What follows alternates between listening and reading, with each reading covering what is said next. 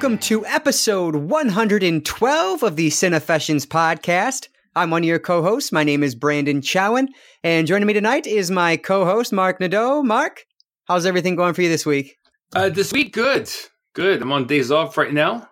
Hell yeah! Uh, my day consisted of going to the gym at uh, 10:30 okay. after waking up at nine, and then house cleaning up until five minutes ago. So oh, house man. is clean. I'm still my workout high. No, that's not true. I'm not on my workout high anymore. But I can tonight after we finish recording, I can actually sit down in in, in comfort and cleanliness and enjoy a flick or two. Fantastic. Well, tonight we are uh, going to discuss the seventh and final film in our Corman Poe cycle with the Tomb of uh, Tomb of Ligeia. Ligeia. I fucking I wrote it down how to say it and I still fucked it up. Uh, Ligeia. Well, the way I pronounce it is like uh, Ligiae. I think I think you're right. I think you're right. The Tomb of Ligiae, which oddly enough, I thought I was watching the wrong film because they never pronounce it that way. Exactly. Yeah. Oh man. Anyway, the Tomb of Ligeia from 1964. We're also going to move on to round 42 of the Besting the Backlog Challenge, discussing Malibu High and Welcome to the Punch. And then finally, yeah. and finally, we're going to reveal where we're going to go from here for our next podcast arc that'll finish up 2017. So make sure you stay tuned for that announcement.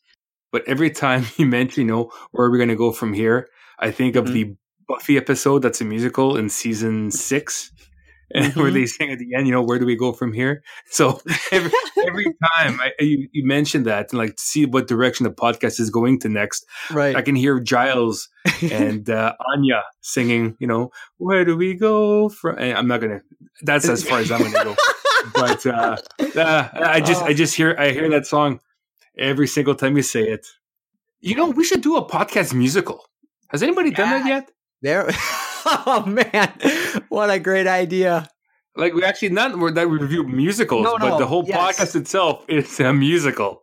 God damn! Oh. oh, you and your fucking million dollar ideas! I love it. He thinks I need some vocal training.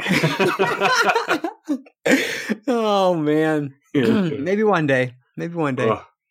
That'll be on the uh, the vinyl release of the Cinefessions podcast, and when we uh, get to that. I would jizz so hard if we had a vinyl release of an episode. right on the needle. Unplayable. we have to record one specifically like an hour long so that we can fit it onto a into a Yeah, pretty much my, week in media done. Yeah, exactly. Right. Oh man. Anyway, so Yes. Let's talk about how you can find us on social media. So you can find us at Cinefessions on Twitter, Instagram, YouTube, and Facebook. And you can email us at contact at cinefessions.com. And you can leave us a voicemail if you want to be part of an upcoming show at 1 302 448 TALK.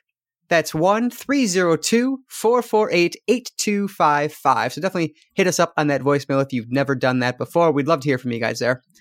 Also, check out our long list of past reviews and all 112 podcast episodes right on over at cinefessions.com. And if you're a fan of the show, please do us a huge favor. Leave us a review on iTunes. Those iTunes reviews are essential to helping us grow. So we thank you guys in advance for your support there. And as we've been saying, just as importantly, if you do like the show, just tell a friend about us. The more people that know we exist, the more people that can try us out, and hopefully they'll uh, like listening to what we have to say just as much as you do. So, yes, we thank you for the support both those ways by leaving us a review and by telling your friends about us. So we thank you guys very much. Yes, thank you for being a friend. Thank you for being a friend. See, we're getting into it, man. Da, da, da, if I had the words in front of me, I'd probably sing the next exactly, verse. Exactly, I know. Man, oh man. Quick. Right. All right, Marc. So, yes, let's talk about your week here. This your past week in media and life and happiness, uh, everything. Yeah.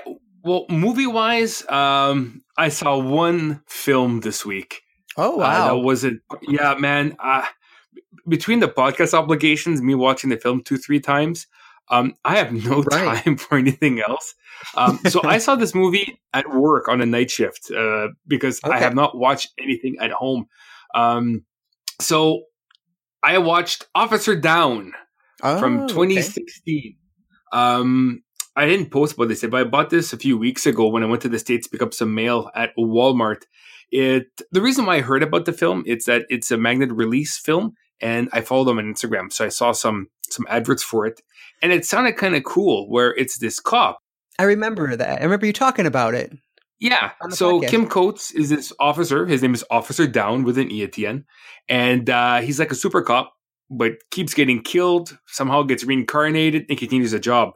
Um, so I bought it just based on that because it's based apparently off a comic book or graphic novel. I don't know exactly, um, but it sounded really cool. So it had my money when I saw it. Now it's uh, directed by Shawn Crahan, and I guess those who enjoy shitty music, he's Clown from uh, Slipknot. So a lot of the advertisings is like directed from by a clown from Slipknot.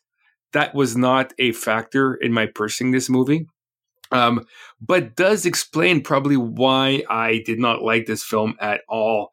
Um, it's CGI heavy. Um, you know, it, this is an action film. Yeah, sure. Is it really a horror film? No, it's an action film. That's fuck. That's stupid. Yeah. So the main bad guy in or bad guys in the film is this group called the Fortune 500, and they're dressed up as animals uh, well, they're they're furies or furries. I said that twice. uh, so funny, folks. Uh, we had a technical so glitch during my first run through of this, and I said furies instead of furries as well the last time. I guess I'm trying to be authentic here. Um, yeah, awesome. so they're not warriors from the. They're not a game of the warriors, but they're full blown uh, furries. Um, no explanation to why uh, in the film. Yeah. I guess it's like that in the uh, in the source material, but I like which is a graphic novel. Is that right? I, graphic novel, comic book series. I don't know, uh, but okay, let's just say graphic novel. It sounds more prestigious. Um, right? Yeah. What's the difference? Yeah, black and white color, whatever. Um, so yeah, so there's no explanation why. It, so I don't know if they're actual uh, anamorphic uh, animals or if they're actually uh, people under a suit and that's just their gimmick, which I found was kind of lame. Um, of course, you know, they want to kill Officer Downe, but they want to do it themselves. So they hire Hitman. And I think his name was Grandmaster Flash? Uh, Zen Master Flash. So he's this uh, Asian master, uh, but he's also black.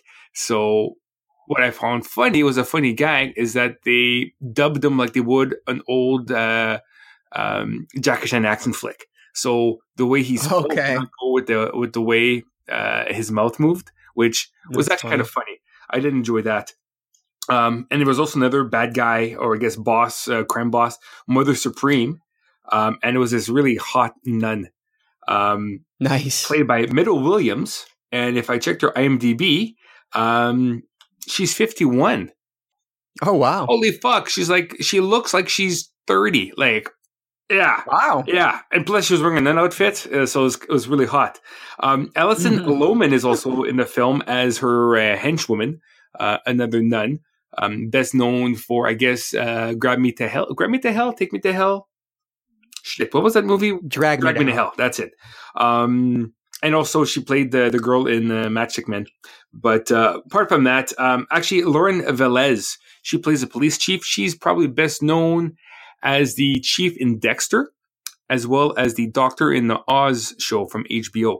Um, so I knew a few people, and of course, Kim Coates is awesome, but uh, you want him to be Tig from Sons of Anarchy, and he's not. Um, but again, mm. the special effects really sucked. The action kind of sucked because it was all CGI. You know, blood bullets, or I mean, uh, like uh, animated bullets, shitty gunfire, a lot of strobe lights, a lot of fake optical lens flares. I didn't like it. Um, I'm just trying to look what I gave this year. I gave one and a half stars. I I was really disappointed by that. Um, yeah. So that's all for me, movie wise. Uh, I guess since the last podcast, uh, a reason why I've only watched one movie is that I also went to another wrestling show. It was on the Thursday. Yeah. Those who watched Impact Wrestling, uh, or those who watch Impact, um, I'm in this week's episode as well. I should be in the second row facing the camera, uh, wearing a blue toque. So if anybody cares, I'm there. Um, autographs could be sent to Cinefficient at Cinefficient City, uh, PO Box. um, but my, my big highlight, as much fun as the wrestling was, my highlight was uh, yes, was it yesterday? What day were today? Today's Wednesday on Monday night. So if you're listening to this on Friday, earlier this week, I uh, went to Montreal to see John Carpenter uh, live in yes. concert playing uh, his uh, film scores. So. That was so cool. It was like an 80 minute show. Awesome. It was really uh, low key. Like, you know, you think at a rock show, everybody's cheering and yelling, and like everybody's respectful mm-hmm. until the end, and everybody claps and cheers and hollers. He had screens in the mm-hmm. background uh, showing scenes of his films of the music he's playing for. So that was really cool. My only regret is not splurging for a meet and greet VIP ticket. Um, oh, okay. At the time, I'm like, fuck, two, I think it was like 250 I'm like, that's expensive. Um, but right. I would have gotten my Christine poster signed, my Fog poster signed, gotten the picture with him. It, shit, I, I think it's worth it. I, I should have, and I didn't. Yeah. He's my favorite director of all time, and I didn't splurge. What the ticket was sixty bucks. I didn't splurge extra one twenty to meet him backstage. So I'm really bummed by that. I really am. Um, so, yeah. but the show itself, like he started off with the theme or the opening song from uh, Escape from New York, and you know that song's pretty cool to start off with, and then you see like the uh, the digitized the New York skyline sh- forming in the background, and it was really cool. Like you know, he didn't talk too much between songs, um, which is fine, and then he did play some stuff from Lost Themes. Um, I think they were all from Lost Themes. Okay. I don't think there were any from Lost Themes too, but you know, again, oh. very cool. I had a blast. Um, Melissa had a blast. I went with my buddy Tony as well, and uh, yeah, awesome. we're all big. Well, me and Tony were big Carpenter nerds. Melissa, she came because I asked if she wanted to come. She said yeah, but I think she appreciated the concert too. Right. Uh, I'm slowly showing her the Carpenter stuff. Uh, I just have this little thing called the mm-hmm. Alpha to Zooted Alpha Challenge, which takes up most of my life. I have to say though, I am one movie down. I only have 25 more to go. So, so yay yes. me, mid November. Good uh, for you. Boy, right. uh, man, I, I, honestly I don't know if I do. I'm actually excited that we're off next week because it gives me an extra week to watch shit. Because you know right, between right. the wrestling, oh yeah, and then in, uh, next weekend, um, I have two wrestling shows on a Friday, Saturday night, so that kills a oh, lot wow. of time. Yeah, and I'll be very yeah. drunk. Um, so yeah, I, I, have to stop going out. That that's my problem. But after the wrestling, I realized nothing. Oh yeah, my parents are in town in about two weeks, so oh, that's really going to help me. Right. I, I, I need to do this. I'm so close to the end. I need to finish mm-hmm. this challenge. Exactly. Anyways, am, am I kind of shitting bricks a bit? Yes, mm-hmm. I am a mm-hmm. little nervous um, because like my other challenge weeks or uh, series were kind of easy, doing especially Netflix. I could download and then hook it up to my iPad and then at work and stuff. But these are now I'm getting to the kind of the nitty gritty of my DVDs where it's a lot of grindhouse films, uh, maybe some some soft core-ish films, which I don't think I'm gonna bring to work to watch. So I'm kind of scraping the bottom of the barrel right now for DVDs. Right. So uh, yeah, so this last run should be interesting. Uh, I've got a few uh, lined up now for my uh, for the next few letters, and uh, yeah, so we'll see what happens. But um, yeah, so long story short, uh, Carpenter was awesome. Uh, the wrestling uh, last Thursday was awesome. Still did not see fucking Rosemary wrestle. I went there three oh, times. No? I just saw the one running, and that's it. Pissed. Lame. But at least they got uh, a T-shirt for her that was out on Thursday. So, but so Melissa got me a T-shirt and I bought a hat. So yay! But Good. I would like to see her wrestle live. That'd be kind of cool. Um, right. And apart from that, hmm. uh, TV wise, uh, well, we finished Stranger Things too. Okay. And the last time we actually we started Crazy Heads. So we're in. I don't know that. It's a British show about this girl who's got mental health issues. She just got off her medication, but now for some okay. reason can see people. And there's like there. Think of They Live without yeah. needing the sunglasses, and this is the girl. She oh. sees some people that look like fire zombies or something. You know. Um, huh, so again, an episode and a half in, um, I'm not that into it just yet. I don't know how long the series is. I think it's probably like eight episodes or so. Um, but mm-hmm. uh, it hasn't captured me yet. So okay, I'll I'll finish it because then um, oh Punisher starts on the 17th.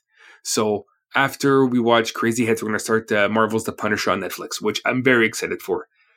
Um, apart from that, I guess that's it for me it seemed like I've done a lot, just not enough movie wise. Yeah, I'm watch, I'm still playing Zelda. Um, I bought the new Mario, okay. but I'm still playing Zelda. I'm about 70 hours in now, and it's like it's like a light flicked on for me with Zelda, where uh-huh. I'm like, I had all these shrines that I had, you know, visited, but I couldn't finish the puzzles. And I've been on a tear getting these shrines done without any help online. Nice. Um, yeah, I, don't, I think that's cheating. But uh, yeah, I'm like, it's finally clicked where I'm actually yeah, like solving. We know you have a lot of opinions about video games. We know, Marc. We know. I do. I do. You know what's great about this game? There is no difficulty level. So right, exactly. You know, so I, I guess I think I'm playing on extra hard. That's what that's what I'm thinking. but oh, uh, man. but yeah, so I'm still a ways a mm. ways to go, and I kind of really want to finish the main story before I jump to another game. Yeah, uh, but I have a I have a backlog of Switch games now because okay. I, I, I played Arms once when I went to Winnipeg back in freaking July. Mm. I've got that Mario Rabbids game, which apparently is awesome, and I got that Mario game plus some stuff I bought off the uh, Nintendo store. Right. So I've already got a fucking deluge of games, and uh, yeah. yeah. So yeah, I've so, officially uh, I've officially asked for a Switch for Christmas, so hopefully that happens. We'll see if ah. Santa's nice to me this year. If you get it, send me your friend code. We'll uh, we'll yep. do it up online. It'll be fun. Absolutely. But yeah, I guess that's it for me. Awesome. Yeah. yeah so uh, next year we need to like be, or well, not we, because I was smart with my challenges, but you need to be what smarter with your challenge, so that oh. way it's not oh. taking over your whole life. I'm sorry. I thought it was called a challenge. this is this is challenge. Can we remind the the, the crowd uh, what everybody picked? Uh, well, I'll, I'll remind my my, my peoples. Uh, yeah. So for my challenge was to at least see one movie in a theater a month, which I've mm-hmm. done uh, easily. Um, it was to watch at least one Netflix show a month, which I've done as well, and my Alpha to Zeta Alpha challenge to watch uh, movies in my in my uh, collection I haven't seen yet but yeah. start from the letter A to the letter Z and then back to letter A again three times. So I'm on my sixth leg of my trip right now, mm-hmm. and I'm mm-hmm. doing my last uh, run of the alphabet with my DVDs. So See, those are I my challenges. So you can't let yeah. it take over your life. Yeah. So what are okay? And I'm doing this in air quotes right now. What are your challenges? Oh man. So I, I was going to listen. See, I was, I've done, I'm, I'm not a rookie to this. You know, I've done this before. So I have figured I have to do things that are uh, attainable, that aren't going to uh, take over my life. Attainable, so entertaining, I, whatever. You know, okay, continue, exactly. continue. Sorry, sorry. Listen to at least 26 albums, which I did at the beginning of this year. Mm-hmm. Watch 52 unwatched Blu-rays or DVDs from my collection, which I am that's, uh, like tough. well over 70. Yeah. Continue. Uh, beat at least five video games. I've d- almost doubled that. I will double that in a couple okay, days here. Okay. Uh, and then 130 issues of comic books or 26 graphic novels slash trade paperbacks, and that one I'm, is one I'm still working oh, on. Okay. Uh, and that's everything that's that I'll. That, that's a lot. No, that's a so, lot though.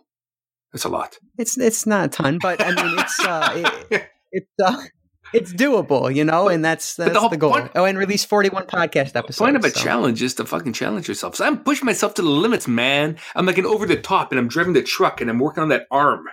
I'm working on my arm wrestling arm, just like Stallone did with his kid.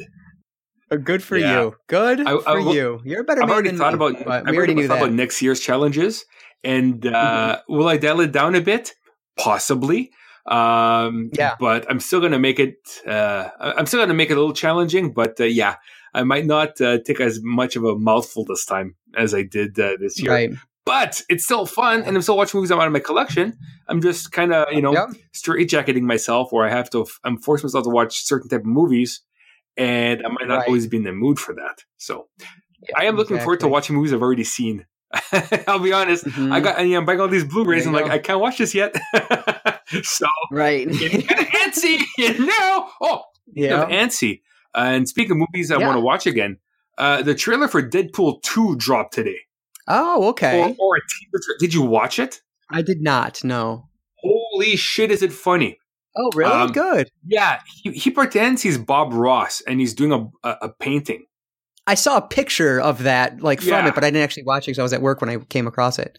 Oh, okay. Well, once the podcast is over, or if mm-hmm. we crash again, watch it. It's like right. two minutes long. It's okay. fucking hilarious. Like nice. it's le- it's legit funny. Mm-hmm. It shows ah, milliseconds of the film. Okay. It makes you want to. Not that I didn't want to watch the movie to begin with, but it makes you want right. to. I'm, I'm more anticipated for the film now, knowing the tone of this trailer, of this teaser trailer. It can only you know translate to the film.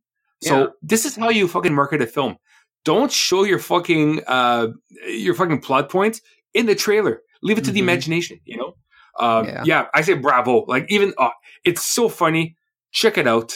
Uh, it's it's on uh, it's on YouTube right now. But yeah, the Deadpool two trailer is worth uh, it's worth your time. It's only two minutes.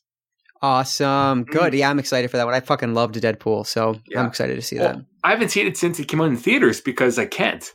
Right. exactly. oh oh, nuts.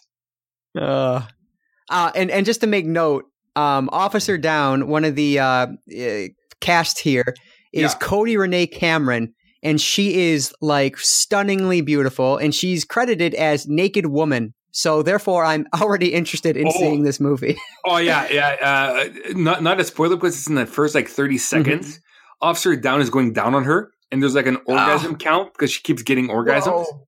But nice. it's not funny. It's fucking lame. That said, though, she's hot as fuck. I agree. Yeah. Um, and of course, you know, again, watching this at work, I had not seen this before. And right off the bat, we're seeing kind of Langus. And, uh, you know, I'm looking at my mm-hmm. course like, ah, I didn't know this was this. So, yeah. Uh, but with my coworkers, yeah, I work so, with all women. I can't even imagine. It, just... it was, it was kind of odd. It was kind of odd. Uh, oh, but man. they kind of expected from me just because I am who I am. But right, yeah, yeah. No, I know who the naked woman is. I couldn't name yep. who this person was, but uh, yeah. yes, it was it was very ample and uh, awesome. Good, good, good, good. AA. Excellent. So, yeah, so so moving on to to my week here. Yes. So to to no one's surprise, I uh, ended up writing what were essentially full length reviews for every one of Romero's Dead series mm-hmm. films. Mm-hmm. So instead of making that like a stupidly long single uh, Cinefession series review post that no one would ever finish, I've decided that uh, this weekend Cinefessions is officially Living Dead Week. and so if you check out cinefessions.com, you'll see that a new review has gone live every day, starting Saturday the 11th all the way through Thursday the 16th, beginning with uh, Night of the Living Dead and ending with Survival of the Dead. So uh, you can check out my full thoughts on all those there, uh, the entire uh, uh, Dead series from George A. Romero. So definitely check out the website. Um, but I will talk about a little bit here just because by the time this goes live, basically all of them will be up except for survival, but that'll be up Saturday anyway. So anyway, so this is one that I've just been wanting to watch through for like the longest time. Literally, one of the main reasons I thought of the Cinefession series review was like, yeah, I'm doing the Romero's Dead series. Mm-hmm. Um, I just hadn't gotten to it. And I've seen all but the last two films previously, but I really wanted to watch them from from the start and see how it all flowed together. Well, the long and short of it, I loved Night Through Land, which is basically one series in itself. And I didn't realize this because then Diary essentially reboots Romero's own work, starting back at the beginning of the zombie apocalypse, but set in present day. Well, you know, 2007, but close mm-hmm. enough. And then Survival is a direct sequel to Diary, which I actually like the way they did that because there's like a small character in, or small characters in Survival I'm sorry, in Diary that show up for a couple seconds that would follow their story in Survival, which I thought was actually pretty cool. Um, but the only film I didn't really like in the series was the one that really should have been right up my alley, and that was Diary of the Dead. I mean, it's one of my favorite subgenres, found footage, which not many people say, but I love it. Mm-hmm. And from one of my favorite directors, George A. Romero, yet somehow it still manages to not be very good. And it's just disappointing because I really wanted to like this one, just just given what it was, but it just didn't do me do it for me at all. Um, Survival of the Dead, I thought was actually a better film, and I enjoyed my time with it, which definitely puts me in the minority, but that's okay. So, real quick, I'll go my recap of the series here and my star rating. Okay. Night of Living Dead, three and a half stars. Dawn of the Dead, four stars. Day of the Dead, three and a half stars. I think my biggest surprise was probably Day of the Dead because I watched that one before, but I think I fell asleep like five minutes in and then didn't wake up until the very end and just didn't realize it. Mm-hmm. Um, because I did not like that film very much the first time so. I thought it was very mediocre. This time through, I fucking loved it. I think it's awesome. Yeah, it's, um, so I gave that one. Yeah, absolutely is. Um, Land of the Dead, I gave three stars. Uh, Diary of the Dead, one and a half stars. And Survival of the Dead, I gave two and a half stars. So, um, you know, I think if I were ranking the series, I'd put Dawn of the Dead at number one, then Day of the Dead, then Night, then Land, Survival, and then finally Diary. That's how I'd rank it. Have you watched through this entire series? I'm sure you have. Yeah, uh, I remember. I Yeah. hate. I hated Diary of the Dead. Mhm. Um, I can't remember. it feels very recall if I- generic. Oh yeah, it's it's bad. It's it's it's it's really bad. Mhm. Um, you know, it, it's just the CGI used. Um, Yeah, CGI wasn't Now, good. is that the one where there's a death in a hospital using these uh, the uh, heart attack paddles? yes, Okay, that was kind like of the cool. eye, yeah, the eyes like melt out. But it was yes. it was it's a cool idea. But like I thought the CGI on it just Horrible. looked CGI. Yeah, Yeah. so Um, but- and I can't recall if I saw Survival or not. I, I, I, Okay. I'm going to guess yes, and I probably hated it too. it takes place on an mostly on an island, which is Oh. the only one in the series that does that. In that case, you know what? I don't think I have then. Okay. It's yeah, it's it's strange and I see why people don't like it, but I had fun with it. So, you know, it is what it is. But and I feel like I, I feel like I liked this series more, I would imagine, in total than most do. But I still think people will get a kick out of it if they haven't seen it. So I mean I mean, frankly, Dawn of the Dead is probably the greatest zombie film I've ever seen. Yeah. And it was just so influential that it should be required viewing for any genre fan. Um, but really, though, I feel like you can watch the first four films, Night Through Land, Mhm. and then call it quits if you want, because that's truly one series in itself. And then Diary and Survival are a new series. Yeah. Um, and there's actually a seventh film that's supposed to come out in this series, and it's actually a prequel written and directed by uh, Romero's son Cameron. Um, and so that'll be interesting to see if and when that one ever comes out. Um, I imagine it'll be a prequel to Diary more so than the the original because it's a lot cheaper to film something in a modern setting Mhm. rather than a period piece, Yeah. which you know a '60s film would qualify as a period piece at this point. So I'm definitely excited for that one. I, I will absolutely check it out. But I don't even, frankly, I don't even know if it's actually going to release or not.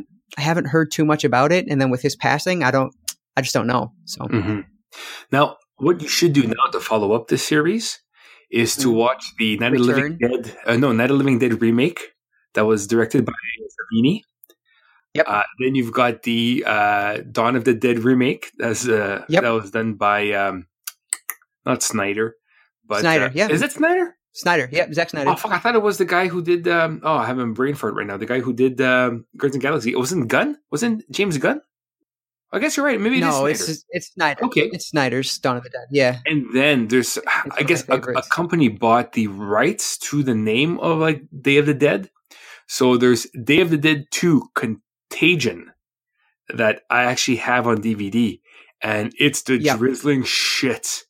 But I Yeah. feel as a podcast journalist, because let's face it, we're kind of like journalists. We're not, we're reviewers. um, All right, Bobby the Brain Heenan. I've been watching so much old WCW, and fucking the brain kills me. He always Oh. calls himself, "I'm a journalist. Right. I'm a whatever he said." we're- fucking great at what he does. Oh my god, he's amazing. the But anyway, are listening to us. I think you know if you want to really complete the whole thing, is now you then do those uh, those uh, uh, early two thousand, mid two thousand knockoffs that no, are yeah. horrendous. Actually, that's that's literally where I'm heading next. I've already Oh, there's no, that's I already have planned out. Um, I yeah, so 1990s Night of the Living Dead, It's good. 2004's Dawn of the Dead. Yeah. Um, and then there's actually a Day of the Dead remake, and then Day of the Dead 2 Contagion. Oh, really? Um, yeah, and um, shit, there's ah fuck one more. Oh, I think it was. I think I might have been including this one. It was actually a Night of the Living Dead 3D? animated movie. Well, there's one Sid Haig where it's like Night of the Living Dead 3D. that's- That's Day of the Dead. Oh no, Is that's Night of the well, yeah, that's the one. Night of the Dead 3D. That's the other Yeah, fourth one I, was going to do. shit as well. But Yeah. hey, I was actually going to skip Dawn of the Day of the Dead 2 okay, that because uh, it has nothing to do with the original at all. It just uses the name. I think you should To watch sell, it. I, I think you but should I might- it. If I have it, and I think I do, I will. I will do that one. And so that'd be five. You should buy it. You know, you gotta, you gotta catch them all like Pokemon. These night movies. You know? Oh, right. Yeah. Exactly. Yeah. But that's that's exactly where I want to go next because I have I just bought Dawn of the Dead remake, which is one of my fucking favorite movies, favorite zombie movies ever. So I have to rewatch. I'm excited that- I have not. Night of the Living Dead. time. Okay. Yeah, the 1990 Night of the Living Dead, I'd also put up there as one of my favorite zombie films. Like, I just Sure. Fucking love those two. So, Um, I definitely want to check out the Sid Haig Night of the Living Dead 3D and uh, the Day of the Dead remake, and then um, I'll probably do Day of the Dead 2, like I said, if I have that one. So yeah, that's next up on the list. I don't want to get to it, but that's that's the next plan. So oh well, yeah, I'm excited. Pull up your spot there, but uh, it makes no, sense. at all. It makes sense. It does, absolutely does. So yeah, uh, continuing movie wise here, I also we also made it to the theaters to see Thor Ragnarok this past weekend. What'd you think? Um, yeah, so so this one, okay, so we we actually I tried to go see this thing like three times, and it just things kept happening. We tried to go on a Friday finally, and like my sister got out of work late, and so all the seats were sold out. That were like decent seats, and mm-hmm. so blah blah like all this bullshit. So we finally even I had to, had to change theaters we were going to on Sunday, um, but we finally were able to get it. But anyway, um, I was actually really impressed by how busy my theater was. Like, mind you, it was a it was a cold, rainy Sunday, but still, that was one of the busiest theaters I've been to in a while. Okay. Um, but so I'm sure that it's you know continuing to to do really well in the box office. I know it has for the past two weeks. So, um, but anyway, I fucking loved Thor Ragnarok. I know some people like poo poo the Marvel, Marvel movies because they try to be too funny or whatever the hell the argument are against them. But I have had fun with literally every single one of them so far. Um, obviously to varying degrees, but sure. um, you know, Ragnarok was definitely my favorite Thor film out of the three, and is probably up there as like a top four or five of the MCU as a whole. Mm-hmm. I thought it was just fantastic. I mean, you have Hulk, who's one of my favorites. I, I just love Hulk, and then this like badass, strong female character um, Valkyrie. Valkyrie, yeah, yeah, and some supporting characters that just had me laughing my fucking ass off. Um, the dude made of rocks. Yes. I don't remember his name. oh my was, god, Korg. Korg, yeah, that's right.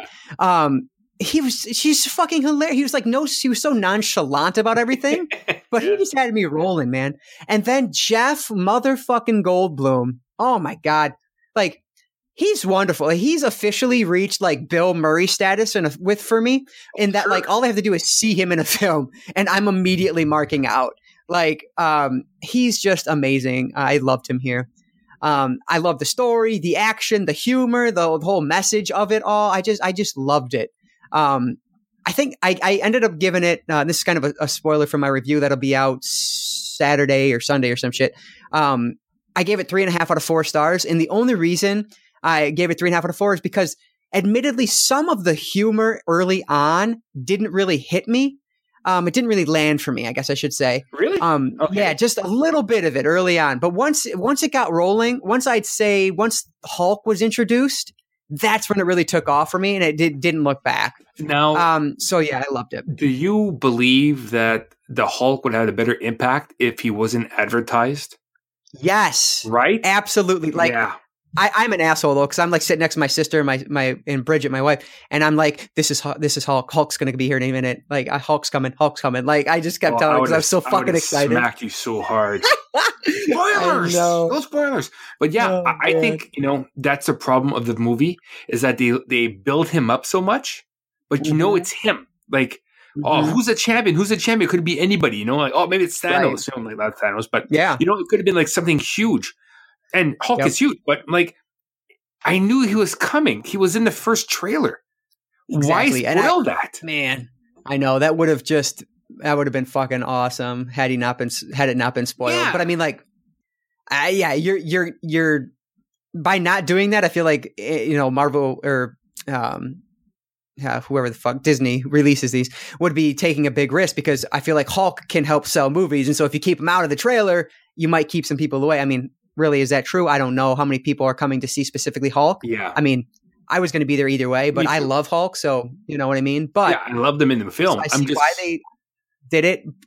I just don't think they'd have the balls to not do it. Basically, is what I'm saying. Yeah, but at the same time, the Marvel films are such money makers, and they deliver yeah. every single time.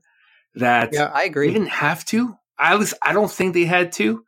Um, mm-hmm. Now, could he have kept it under wraps? Maybe not, just because like he is. yeah, I feel like the film. But it would have been cool not to have him on the poster or anything because mm-hmm. you know, the I love the poster. The poster's amazing. Hey, oh, what do you think God, of Hela? One of my favorites. What do you think of Hela? She's oh awesome. yeah, I thought she was cool. Yeah, I like. Yeah. I know people were kind of making fun of her, like uh why antlers?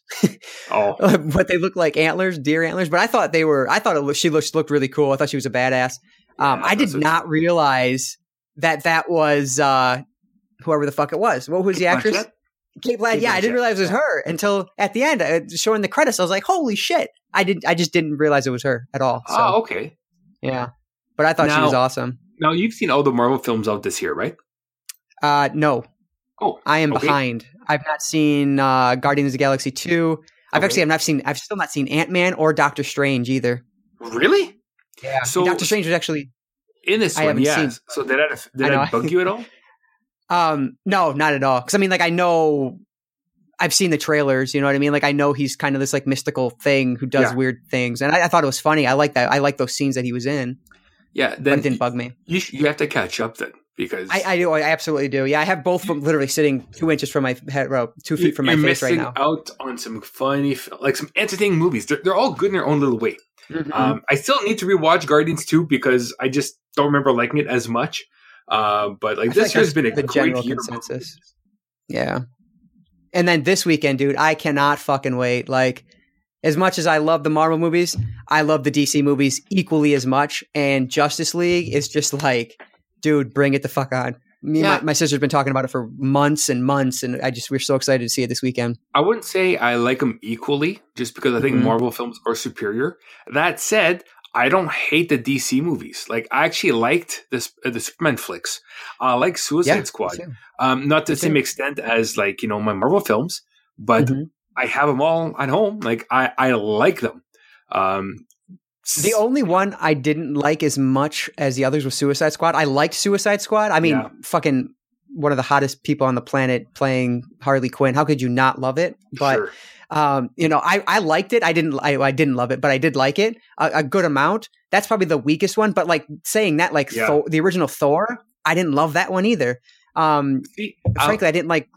I, I didn't love Thor or Thor: The Dark World. See, I didn't but, like Thor: The Dark World. I, I liked the original Thor, but I thought Thor: mm-hmm. Two: The Dark World was. I think it's, it's the weakest film out of all of them. Out yeah. of all the Marvel films, to me, it's the weakest one. And then see, the, I'd put uh, the original Captain America. I wasn't a huge fan. I put, I mean, like, and I'm saying yeah. I'm, I didn't. I liked these. I gave them all three stars. Like that's the lowest oh, ranking I think I've ever given a Marvel even Cinematic the worst Universe one's a good one, right? So yeah, yeah exactly. Yeah. But I would probably put Captain America, Thor, and Thor: Dark World toward the bottom, if not the bottom three. They would be close to the bottom. Iron Man three is probably down there too. Okay. Um, but uh, yeah, you know, I don't know. I just I like Ramanthi. I, I think to, if I had to pick my bottom three, I'd have to mm-hmm. probably go with uh, well Thor two, probably uh, Avengers two, Age of Ultron. Oh, really? Yeah, okay. I didn't think it was as I good as the other films. And mm-hmm. uh, I hope my other one. You know, Cap one. I think you're right. It, it it's yeah you know, that one. I remember liking it a lot, seeing it the first time, but then rewatching it, mm-hmm. I'm like, it's not as good. So, but yeah. I love the Cap character though. Like, I think he's morphed into a great, a great st- character. Like in the all the all the films. Like Cap three right, is amazing, absolutely. but again, exactly, it, yeah. it's an origin story. Fu- you know. Yeah, I mean Captain America, uh, Winter Soldier, and Captain America: awesome. Civil War. Probably, I had two other ones I'd put in the top five. I don't. Oh, it's so hard because like they're all so good. It's hard to rank them. But I, I totally you know, agree with you. Yeah, they're excellent. That's my, my we were at my parents' house Friday night or something, and uh, Winter Soldier was on. And I was like, I put it on for a couple minutes. I was like, oh man, I wanted to get to the like the elevator scene, uh-huh. and then it, we were getting ready to leave, and it was like, oh, there it is, there it is. So we had to watch it. Like it's just so it's so cool. I, I it's such a good movie. I, I just like it because it's a throwback to like a '70s spy thriller. All, all yeah, these films exactly. have these different little genre ticks to them, you know. Right. Ant Man's uh, it's a heist film. Um, you know, okay, uh, like uh, Thor three was a buddy film. It really was, you know. Yeah, it was. Yeah. Um, honestly, Cap three is a redo of of Avengers two. Cap three is what Avengers two should have been, but hmm. it wasn't. You know.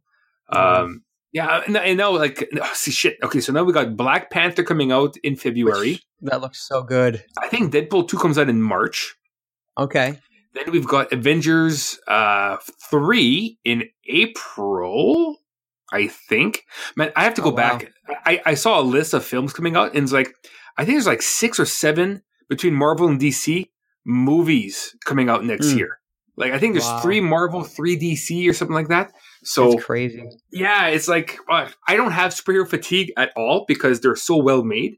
Um, I- exactly. I know some people do, but I say keep bringing them on. If you keep bringing Yeah. that high quality, um, I, I'm not that excited for Black Panther just because I'm not that familiar with the character. I- oh Um, yeah, I know nothing of him, but I've seen the trailer twice now because it was in front of Jigsaw and in front of this one, and Yeah. like I just think the trailer looks fucking phenomenal. Like, I'm excited. It looks cool. I'm just I'm not as excited for it, but Mhm. I am going to go see it opening weekend because that's just what I do for these Marvel movies because I'm rarely disappointed. Right? Yeah, exactly. yeah, I'm happy. The Claw is back in it. Uh, what's his name? Andy Serkis. So, and he is a known bad guy of uh, Black Panther because I think Oh, his okay. claw is made of vibranium, which is the metal that uh, they have in Wakanda.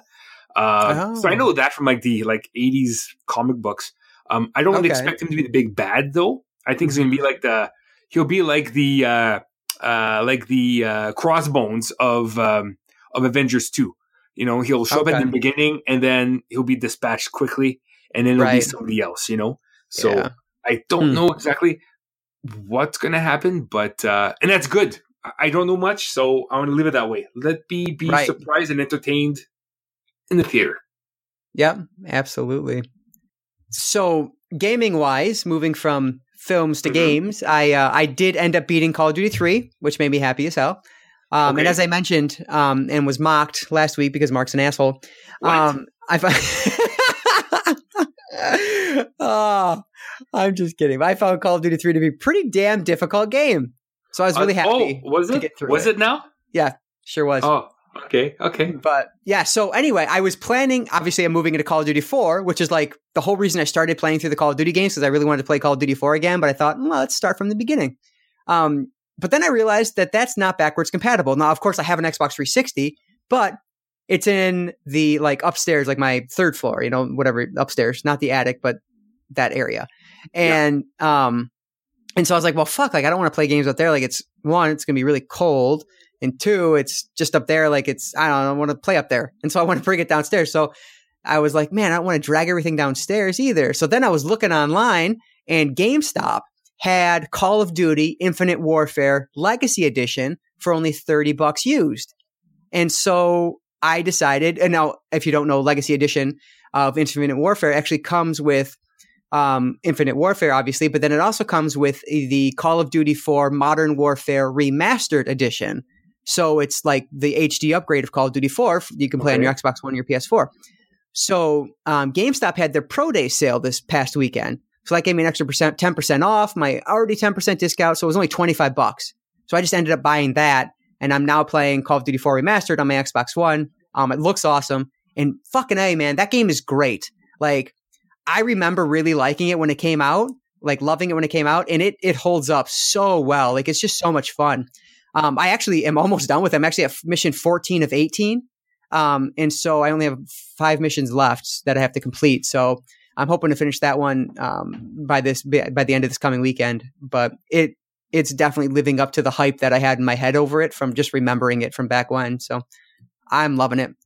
Um, but speaking of pro days at GameStop, so yes. their sale, their pro days sale started on Friday. So this is basically like they do it four times a year, basically once a quarter, where they just give like extra discounts if you're a pro member. Um, and so anyway, there was a glitch with the website and their pricing. The glitch was making some games free and other games down to like five or ten dollars from like 35 or 40 that they should have been. hmm Well, I I woke up on Friday morning and I was like reading through Twitter, and I figured I saw like the, these were posted like seven hours ago. So I was like, okay, well they've obviously fixed this, so I'm not going to fuck with it. But I was like, well, you know what? Let me take a look. So I went on GameStop.com, and sure enough, they had not fixed it yet. And so what was happening was basically the the price was marked at what it should be, forty dollars. But then when you add it to your cart, if that mar if that forty dollar price was uh, like thirty dollars off, it uh, added it basically doubled that. So it would take another thirty dollars off in the cart, and so it would give for ten bucks. So anyway, I made two orders. I I bought like I don't know, just all this like dumb shit. Like um For Honor, that like online like sword fighting game was free. So I bought in my first store, I bought one of those. Um, Assassin's Creed um, Ezio collection was only 15 bucks. Um, man, I can't remember. There was a couple other ones that were like 10 bucks. I ended up buying all these things. Anyway, I did two orders of that. And in the second order, I placed, I bought like four, like three copies of, three or four copies of For Honor just because they were free. So I figured, why the hell not? And um, like World of Final Fantasy and blah, blah, blah. Anyway, I didn't think these would go through, but I was hoping maybe they would like do something because I know Amazon does that. If there is like an error, they'll give you like a $5 gift card or whatever. And so I was like, what the fuck? Why not? It doesn't hurt. You know what I mean? I'm, I'm not losing anything. I was 40 bucks. I was getting nine games. Why not try? You know?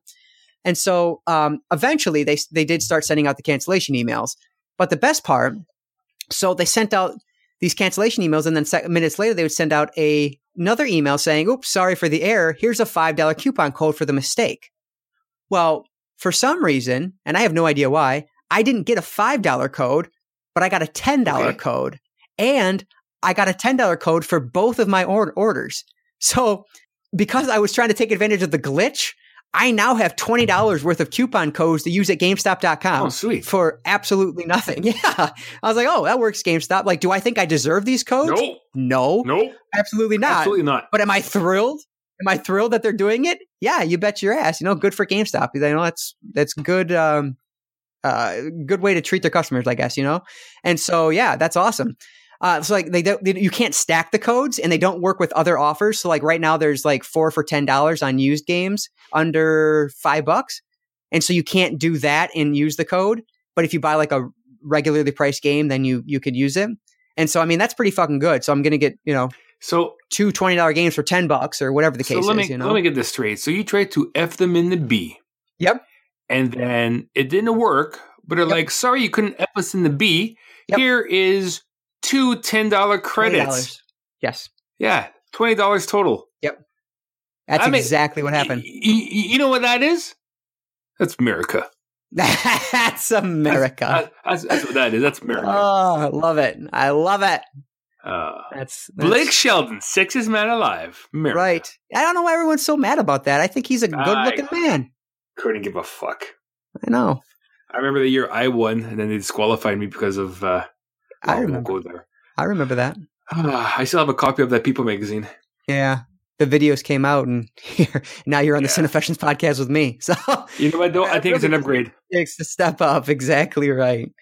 But um, and then uh, kind of the last thing I'll talk about is I, I begrudgingly decided to spend the money to renew both my PlayStation Plus and my Xbox Live Gold membership this past week. Also, um, okay.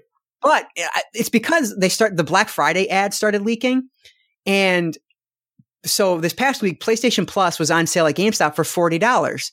Oh. And it's looking like through the Black Friday ad, which that's no longer valid, unfortunately. Oh. But um, through the Black Friday ads, it looks like fifty dollars is going to be the going price. So I was like, well, fuck, like I might as well buy it now to save the extra ten bucks. Yeah. Um, and then I had, um, so I did that. So I, you know, got that for forty for the year, and then I had fifteen dollars worth of Best Buy certificates that were going to expire in like two or three days, and so I ended up buying a what was a six month card for gold.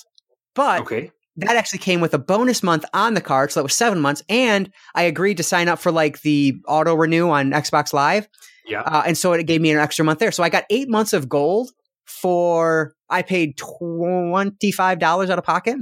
So huh. that's not bad at all. But it works out perfectly for me because that means next year, these aren't going to come due in the same month, which is exactly yeah. what happened this year. And I didn't have 120 bucks to spend on both of these two fucking things. You know what I mean? So this works out better. So after eight months, I'll be able to renew one. And then, you know, whatever, three, four months later, I'll be able to do the other. So it just works out better.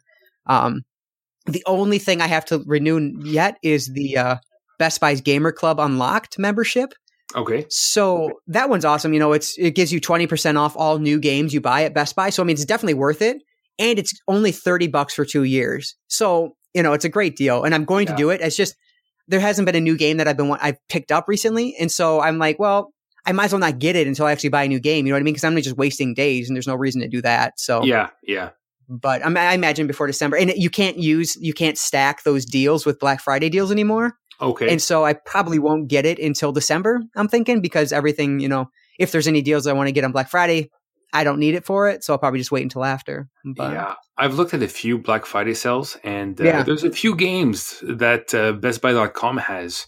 Okay. Uh, that I might pick up. At the same time, I still have games from Black Fridays from like two years ago oh, on my system that I haven't played. I still haven't played Alien Isolation or yeah, Evil Within One. Evil Within Two yeah. is out now. So I'm, I feel maybe I shouldn't buy more games because I'm not mm-hmm. playing. Again, I talk about my deluge of games with with right. the Switch already.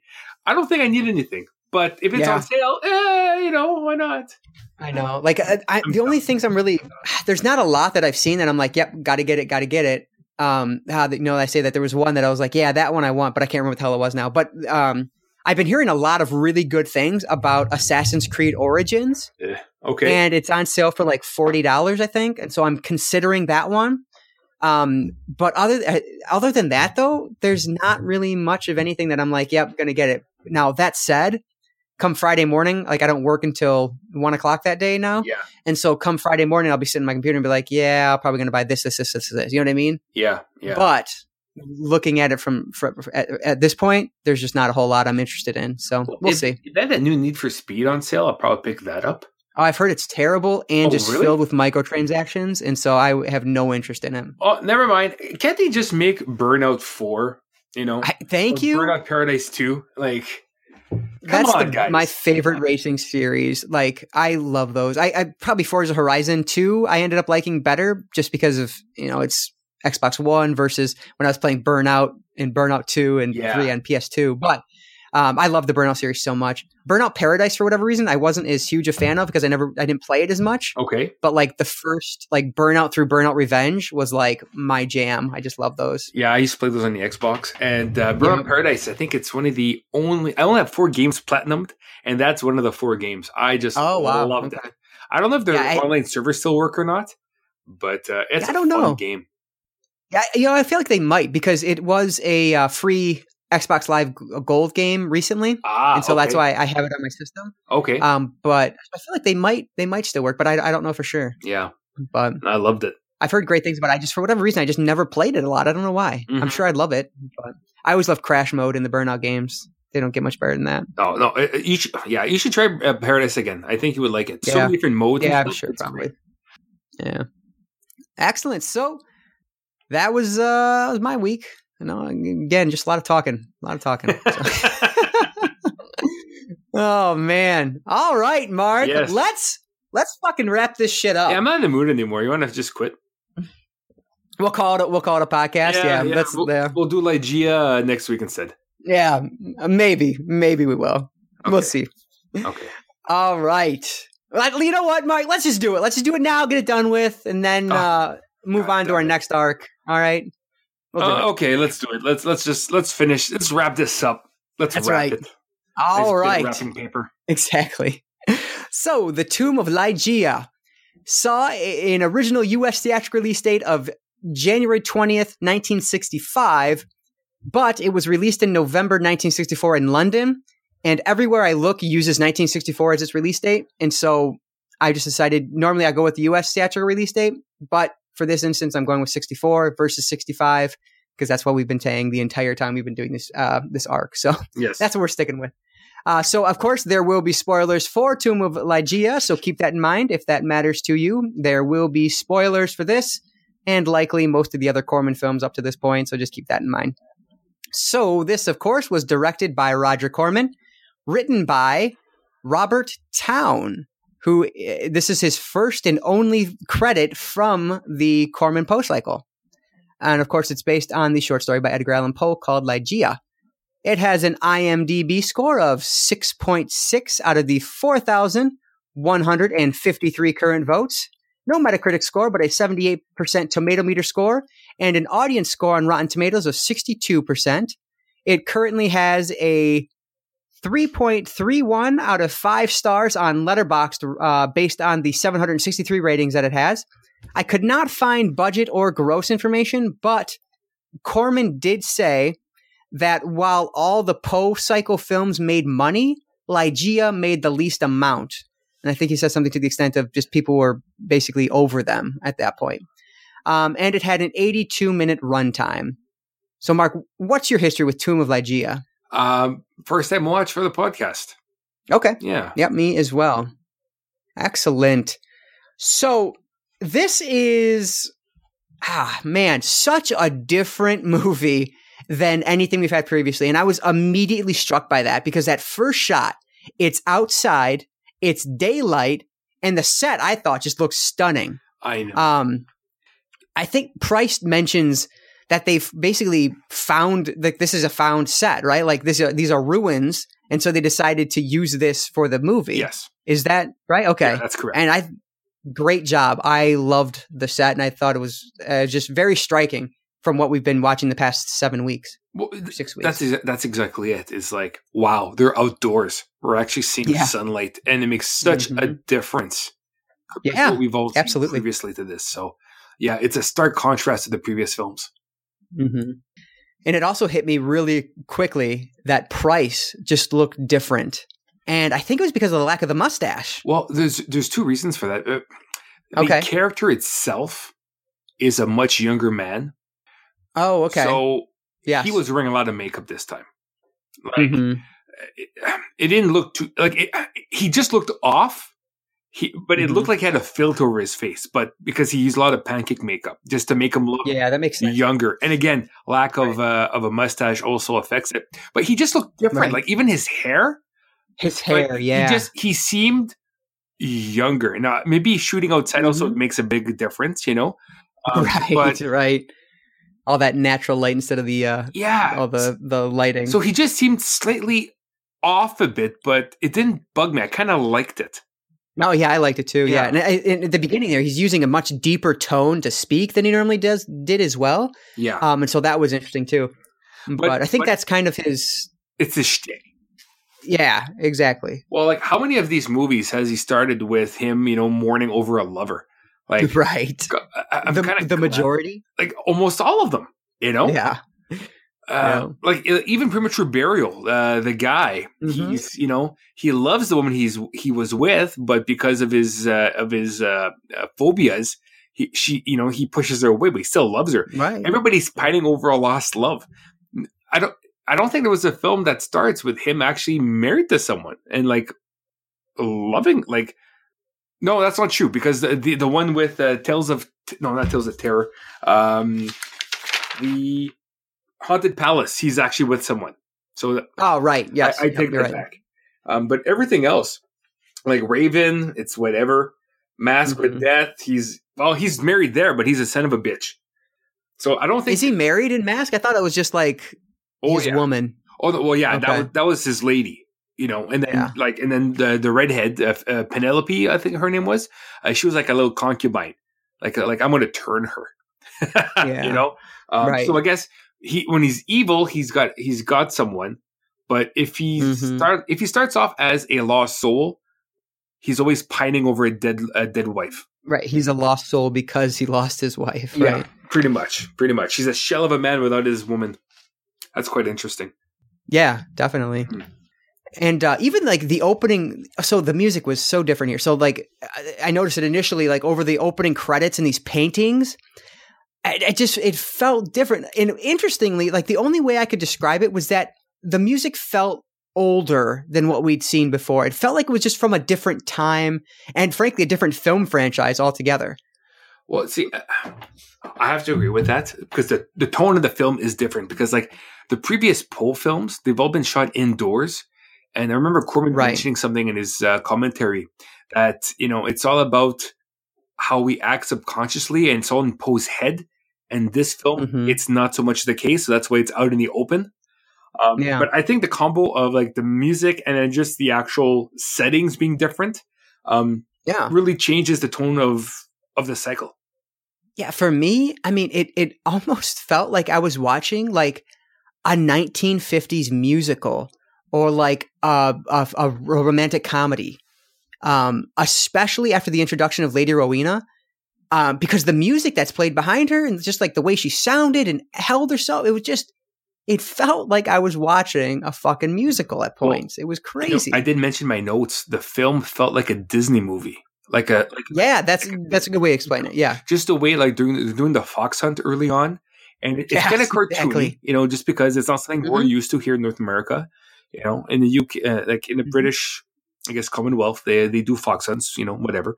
Um, right. But th- the fact that you know you have everybody dressed up in red, and then you yep. also have the fox and the fox movements. It's all sped up, kind of like a, mm-hmm. a yeah. Disney musical fantasy film, you know. So mm-hmm. to me, mm-hmm. it felt like a a non Disney Disney film. Right. Yeah. And that's it's so man, it's just so jarring. But I, I and I don't and I don't say any of that in a negative way at all. It's just notable based on what we've seen previously. Exactly.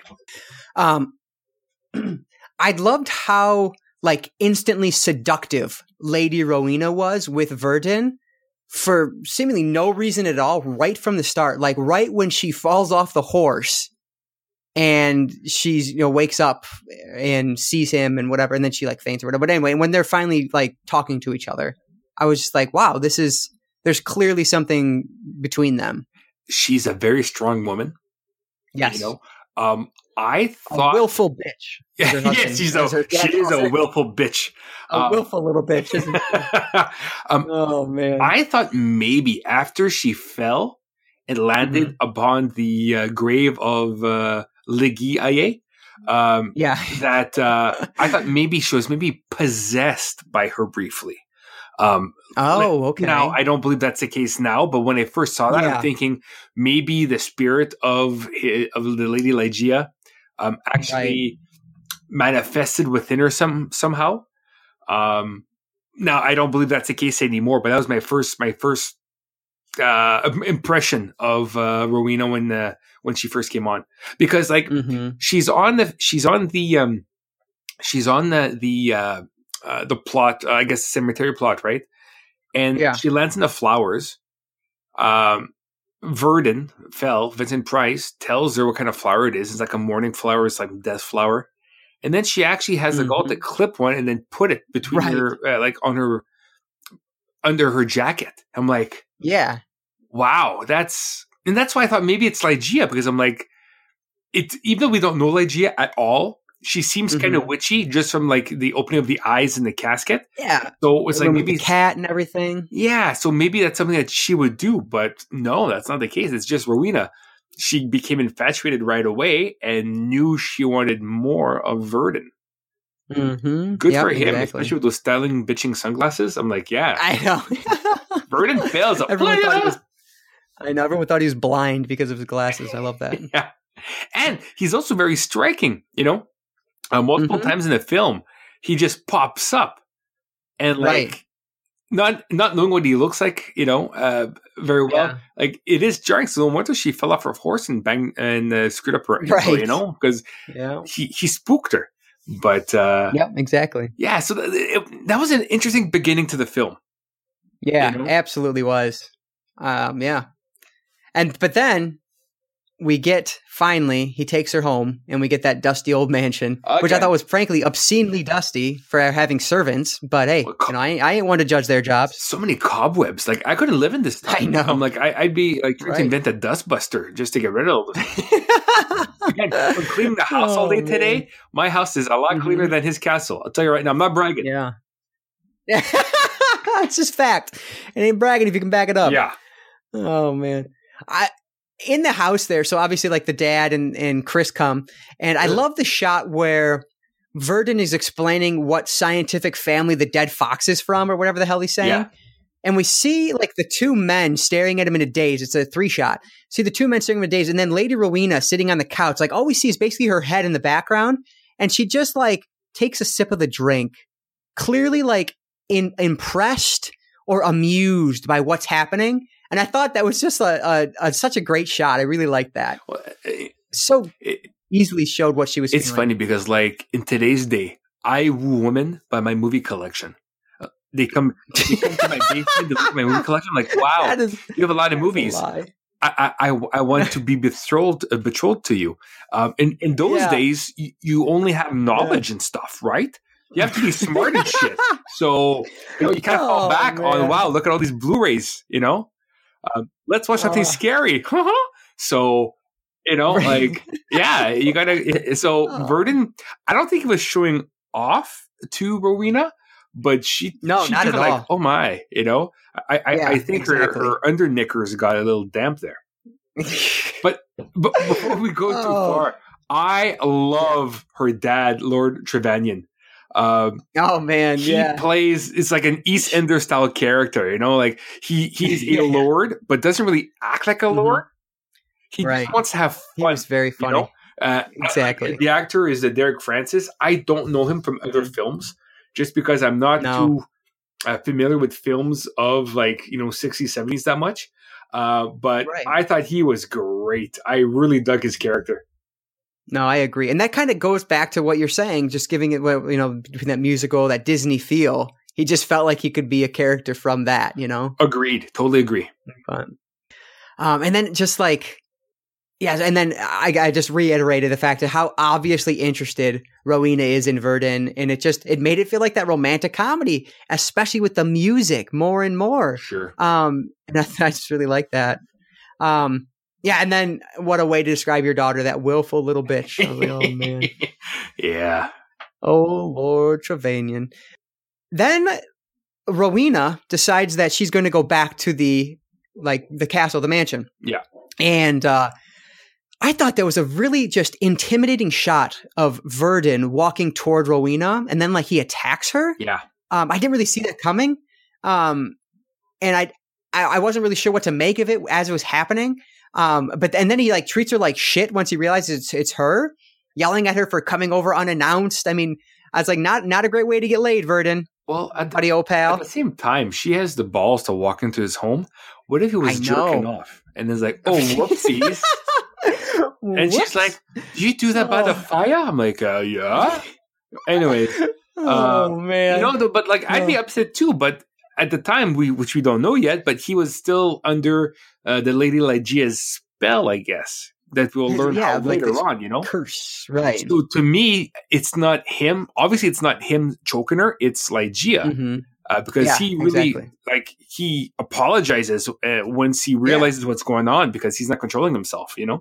Mhm. But uh, yeah, And then in in the kitchen, I, I don't remember what he says, but she says, "You make me want to. You make me want to offer you something." And I was like, "Oh damn, Rowena, get it, girl! Shit." yeah. Let me smell your flower. oh man. And then the fucking cat.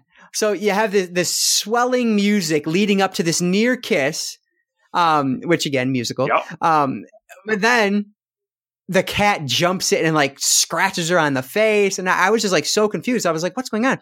So my thought was like the the the spirit of of Ligeia lives in the cat, which isn't really ever explained. I guess you could assume that, but it's never really explained. No, uh, okay. So I'm assuming just because she's got dark hair, she's a witch, right?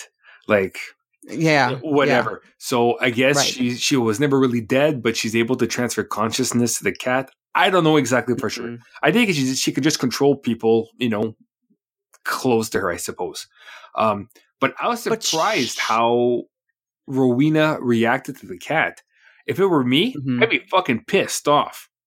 And she kind of almost shrugged it off and like then had her wounds taken care of, you know.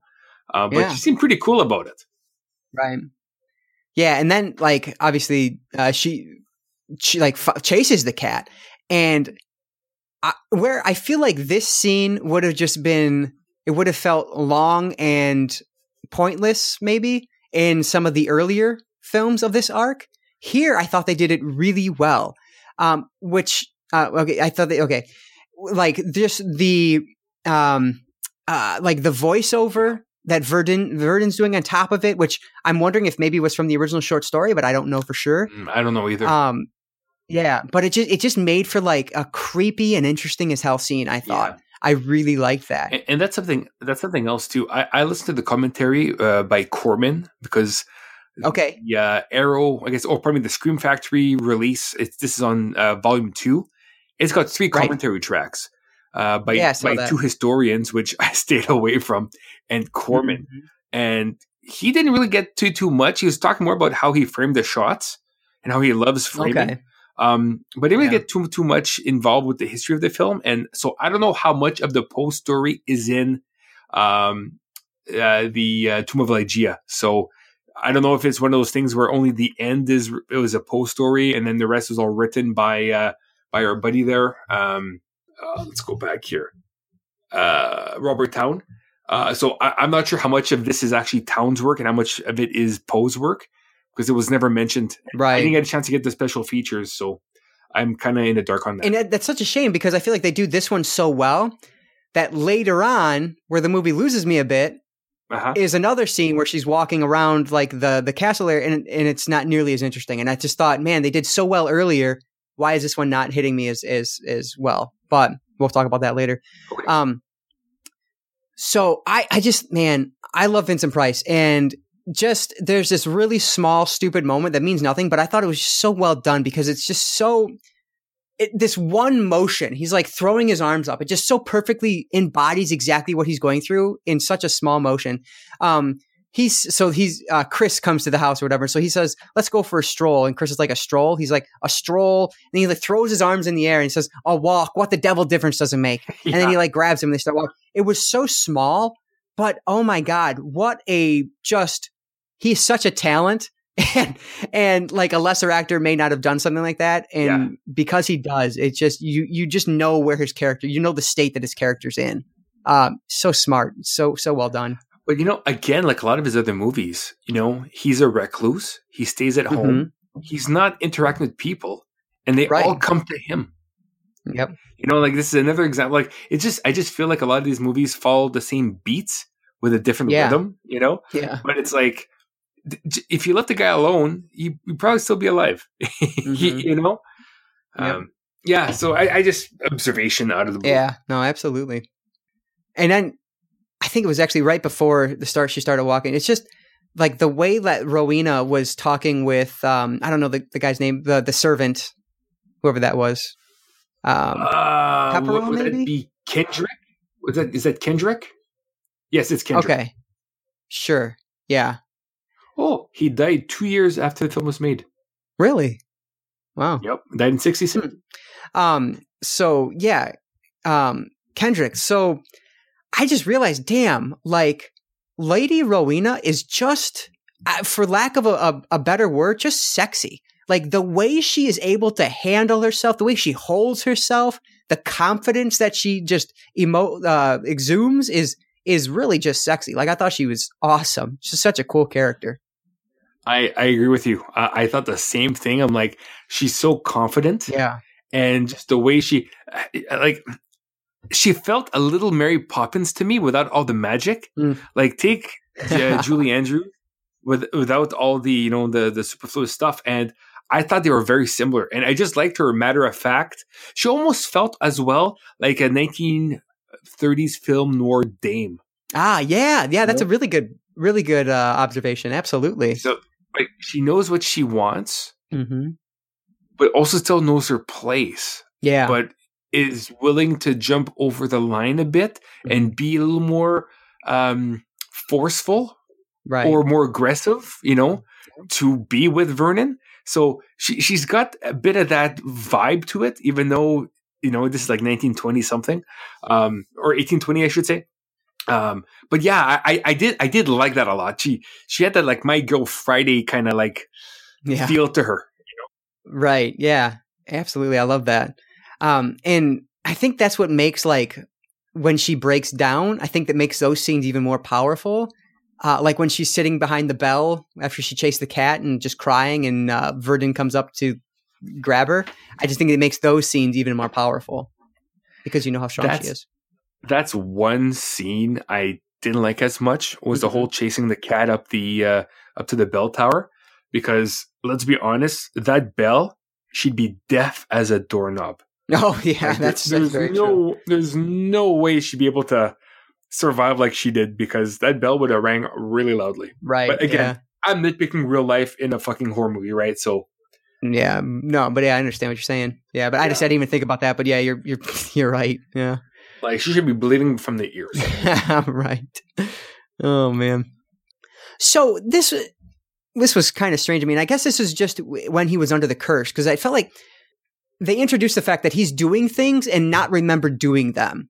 So one of them is when he attacks her. He later on says that he doesn't remember attacking her.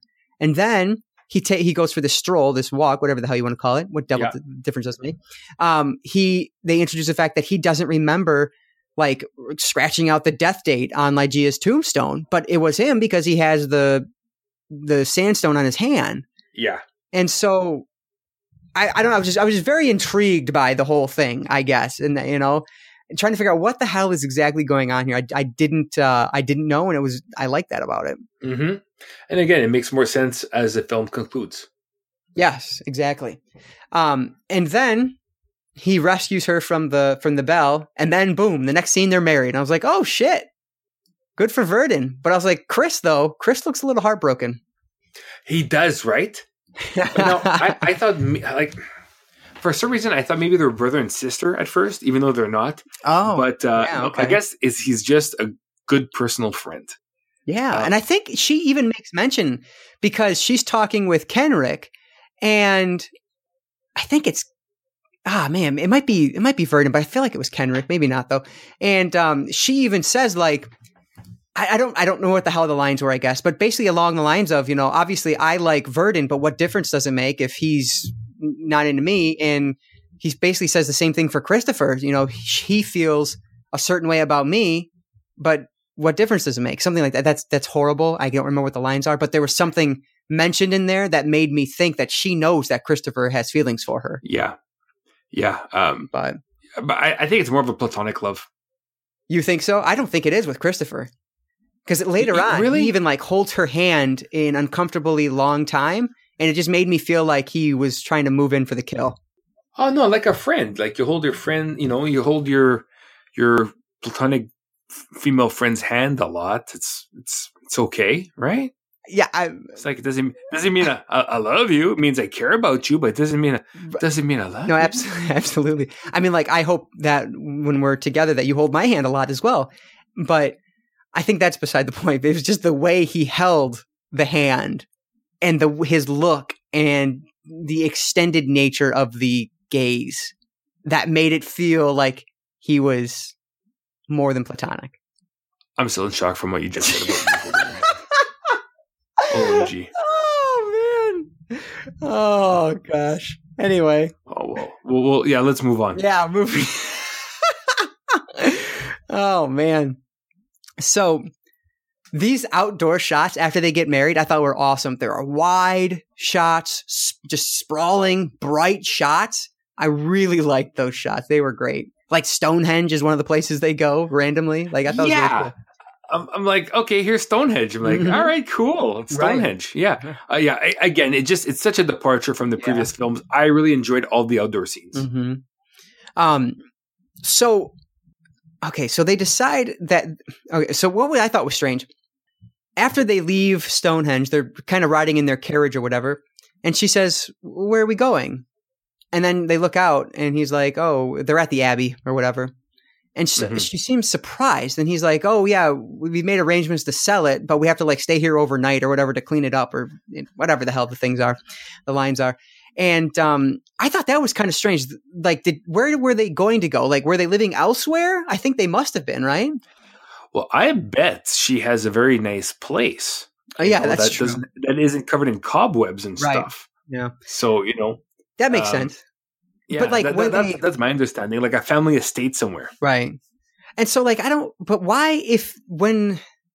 Okay, so when he's at the house, when he's yeah. at the abbey, at night, basically he loses his mind. Like he, the curse takes over, and he doesn't remember what he's doing. Right? Exactly. Yes. So why would he go back there? But he doesn't know what's happening. Like he oh, doesn't realize. True. Yeah, right? he doesn't know doesn't why. Realize, right. He's like taking care of the body, so yeah. he doesn't know any better. Yeah, that's true. Makes sense. Makes oh, sense. Oh, it's damn true. oh man. Uh, so I thought this was disappointing. They're married, and not only are they sleeping in separate beds, they're sleeping in separate rooms. Yeah. I was like, yeah, maybe, what? maybe she looks like a snorer, so I don't blame her.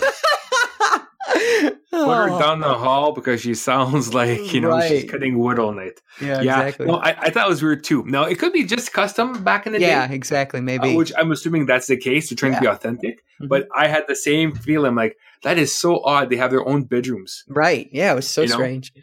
Like yeah. I understand, you know, the Hays Code back in like the 30s and 40s or whatever would have to, you know, I love Lucy. They always had to sleep in separate beds, even though they were married. And so, like, I would yeah. Just kind of expect to see separate beds at this point, maybe. But that's TV, though. Uh, right? Yeah. You know? But I guess I'm just used to that aesthetic, you know. Sure. Not that it, it doesn't make sense. This is the 60s versus the 30s. You know what I mean? So it doesn't make sense. It just it, it would have uh, like aesthetically made sense to me if, if, that makes any sense no no i understand yeah but yeah. Uh, no i don't think that's the case i think that's no. just like a no not know, at 1820s all. vibe to it exactly um and i thought i really like the scene where they come over for dinner so obviously um Rowena, uh, Rowena, has, Rowena has not like seen Verden at night and blah blah blah, and then they come over for dinner, the dad and Christopher, and um, uh, what was oh uh, Christopher makes mention that he can't sell the place the the abbey because the deed is still in um Ligeia's name and there's no death certificate. Mm-hmm. And so the way Verden responds, I thought was very interesting and it was just intriguing, I guess, because he doesn't want people to know. He clearly doesn't want people to know how Ligeia died. And so that imme- immediately was like, okay, so something weird is at play here. I don't know what, but something is is going on. And I thought yeah. that was just very cool the way they did it. Yeah, me too. Um, some r- really cool shots in this in this movie that I really liked, um, and I really liked the use of flames. So, um, the first time I noticed it, at least, was when Rowena is getting hypnotized. He started, um, Verden starting to hypnotize her, yeah. and the shot has the flames coming up in between the camera and the actress's face. And I thought that was just a really cool shot that they repeat later on toward the end of the film. Um, they use it coming over like Christopher and Trevanion's, uh, not Trevanion maybe, but Christopher's face and then Verden's face. Like it just, it's a cool shot that they repeat multiple times. Um, and, but not the first time he's ever used that shot before. No, uh, Corman likes to shoot from the perspective of behind the fire in the fireplace a lot. Mm-hmm. Um, in this one, it was a little different. He does make mention. I guess they use gas fireplaces for this shoot here. Okay. That's why the flames, especially that shot, look very uniform, almost like candles. Yeah, because that's what I thought ga- they were. Yeah, because it, no, it was actually like that was actually from inside the fireplace, but because it was a gas bar and the flames just shot up like kind of uniformly, yeah. Um, he says he prefers using wood, but most of the time the audio is inaudible because the wood oh, is cracking and popping a lot. Yep. Exactly. So they use gas because it doesn't look as good, but at least the um, the audio doesn't get messed up as much. So I don't have to redub everything. Yeah, that makes sense. That's yeah. cool. Yeah, but like you said, you're absolutely right. I thought it was candles that they was being shot in front of. Now that said, a lot of candles are being used in the film. Like, oh yeah, there's a lot of blue candles in this movie. Blue, um, yeah, blue candles. Yeah, yeah. Okay, can you answer me this? When she's writing letters on her turkey with the candle yeah. wax, what was that supposed to represent? I, man, I don't know. What was because it what was L. Isn't it L L D she wrote or L V? I thought it was L oh. L I V L V something like that. I, it was yeah. I think it was only two letters, but I I didn't okay. catch the meaning of it. Maybe I miss. Maybe I, would have to watch it again. I'm not gonna, but uh, yeah, I kind yeah. I kind of. Well, first of all, I'm thinking, hey, you're wasting a good piece of turkey. What the fuck? Right, I know, it, looked, it did look good. It did. Yeah, it, it, actually looked good. Um, that's because of Blu-ray, but uh, because right. VHS looks like shit. But um, but I'm also wondering what what is she uh, what is she writing? Maybe it's their initials or her initials. I, I can't recall. I think it was LV, so it'd be like well, it can be Lady Rowena and then uh, Vernon. I'd have to double check again. But uh, I was kind of perturbed. Uh, perturbed. I was kind of puzzled by by just that scene. Mm-hmm. You know? Yeah, but, no, uh, I agree with you. I I was thought maybe they'd make more of it, or kind of explain it a little bit, but they it does it's just it happens and that's that. Like yeah. there's nothing else mentioned of it. Like the plate is still salvageable. You can still eat your Brussels sprouts because that was not touched by the wax. Oh, but, but fuck would want to? Oh, Brussels sprouts are good, man. A little salt. The only experience butter. I had with Brussels sprouts my fucking assistant manager made him in our microwave one day without telling us. And we literally, me and my coworker literally thought there was a dead mouse. We were searching for like a dead mouse or a dead rat in the building. It was so fucking nauseating. And so I will never eat a fucking Brussels sprout. That's oh, it's, sure. it's, so good. Anyways, uh, it sure was in danger. Anyways, uh, but yeah, um, I don't know where we're going. But uh, yeah, uh, uh, yes, lots of candles. Lots of candles are used. yes, very yeah. true. Um, um, now I'm thinking about turkey. I'm thinking about Brussels sprouts. I'm thinking about dead mice. I'm my God, right my now. mind. I haven't had dinner yet, so Yeah. if you hear something rumbling, it's Oh. my stomach. All right. Yeah. Exactly. Oh man. So I okay. So the the hypnotize the hypnosis scene I thought was really strange until the end, and I was like, oh wow, okay, that was actually pretty creepy. Like I really liked that. Very creepy. Um, where Ligeia ba- takes over Rowena's hypnotized body and speaks to Verden. I didn't see that coming at all, and I thought that was very cool. yeah, I, I- thought right off the bat, you know, her singing that nursery rhyme story or song that she shouldn't remember was really cool. And I'm like, oh, she's going to sing some more. I'm actually enjoying this song because I'm kind of Yeah. infatuated with uh, with the actress Elizabeth Shepherd. And Right. uh, then she goes all Ligeia. I'm like, oh, that's kind of it's kind of like how the Deadites take over people in Evil Dead or at least Army of Darkness. Right. You know, like like that scene when uh, he's fighting at uh, he's with the girl and she turns into an old hag. It's like, oh, you, we're gonna get you. It was kind of like that, and I'm like, oh, that's that's kind of awesome. Hmm. I actually enjoyed that. Yeah, that's very cool. Uh, yeah, it was it was a very just a, a really well done scene. Um, so oh, this is what I was talking about, I guess. So Rowena's uh, are one of the points I was talking about. Rowena's nightmare Yeah. scene starts out really cool, really interestingly, with like the dead fox and the flowers. I thought that was awesome, but then it just kept going on and on. And I thought it just went on for too long. Um, I that said, I liked the beginning of it. And I liked the end of it when she woke up and like the dead fox is staring her in the face. I thought that was really well done. That was very cool. Yeah, But kind of in the middle, I was like, oh man, like speed this up. Like what's going on? I didn't catch the whole thing with the milk on the ground Mm-hmm. because I don't remember her knocking over milk. No, yeah, I think it's just is a it- what is- cat. The milk for? Was that for the cat, or is the cat lactating, or is that Vernon Vernon's mess? Because Ligeia told them to bishmark um, Rowena with, with your seed. I don't know exactly. I, I'm not sure exactly where that milk came from. If it is even milk, it could it could be semen. It could always be semen. That's a good point, Marc. Yeah, Thanks for- you, you, you never know, and, and, and they don't really bring it up. So I'm, I got you know right. your own imagination. oh, I You love know. that. That's where your imagination takes you. It it could be paint, but that's no fun. Yeah, exactly. I, I just think Um, it'd be kind of hilarious having Vernon with his glasses on, you know, tugging it, but not knowing he's tugging it. Oh my god, what is happening? I, I don't know. To. All right. Oh. 1964. You can tell we're on the last film of an arc. That's for sure. Things always degrade at this point. So, oh, yeah.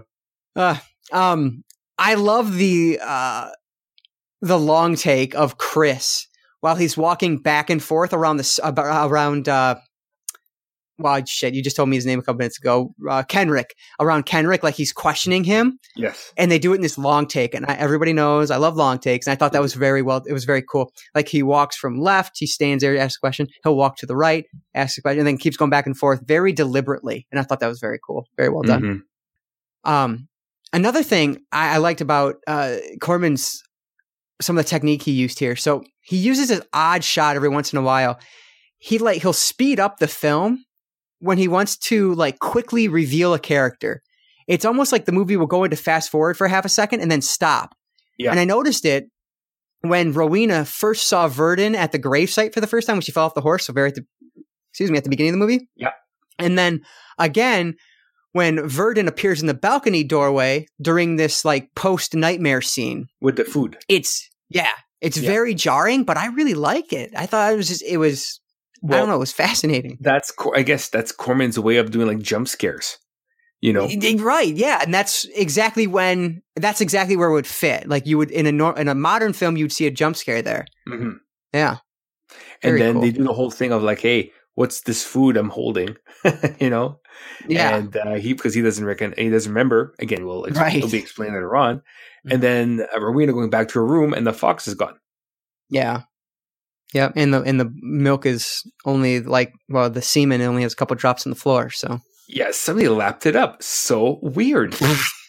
oh my god, like, who? Oh. I I bet you it's probably the uh, uh, maidservant Penelope Lee. I bet she traded it up. That's my guess. Oh, Where was she in all of this? That's a very good question. good question. Yes. Man, oh man. She's under the Um, and so then I just thought things really started to slow down toward the end while she's wandering the castle and they're like digging up the grave. yeah. That just felt real slow. Um, I, I did But- like the grave scene just because, you know, you have the two grave diggers and then Christopher's Mhm. assisting. And then when he gets to the to the cast, he's like, ah, you deserved your L tonight, boys. You know? right. I, yeah. I like that. But what I what I'm just trying to uh, to comprehend is that the casket has a, a window where the head is. He Mhm. smashes his lantern on the glass to break the glass, but it actually breaks a lantern and sets the corpse on fire. Which I'm just like, okay, I wasn't seeing that. Uh, to you know, I, I didn't see that coming. right. Yeah, exactly. And then, of course, the head being wax. Now, hmm was it the last movie where Vincent Price's character was an archaeologist? Maybe I'm, I'm mistaken here, but I recall he was into archaeology as well because that pharaoh's head that they hold up later on in the film, I'm sure that was from another movie. That was a prop from another film. Oh, I feel like it would have been Haunted Palace. Oh, maybe I, I honestly don't remember anymore because like his characters are always well-educated people because Right. you know back then there was no TV. Um, Yeah. But I'm pretty sure that on another occasion he was an archaeologist, or, or one of his character, or one of Price's characters was, Yeah, and that. I'm sh- I'm sure I saw that pharaoh bust uh, in the in the background of a scene somewhere. I'm, Hmm. I, I almost guarantee it, but yeah, yeah, I can't place it for sure. I cannot place it, but yeah, I guess I'm gonna have to rewatch the whole series again, yeah, for that one pharaoh head in the background. or Uh, not. Yeah, probably not. Probably not. No.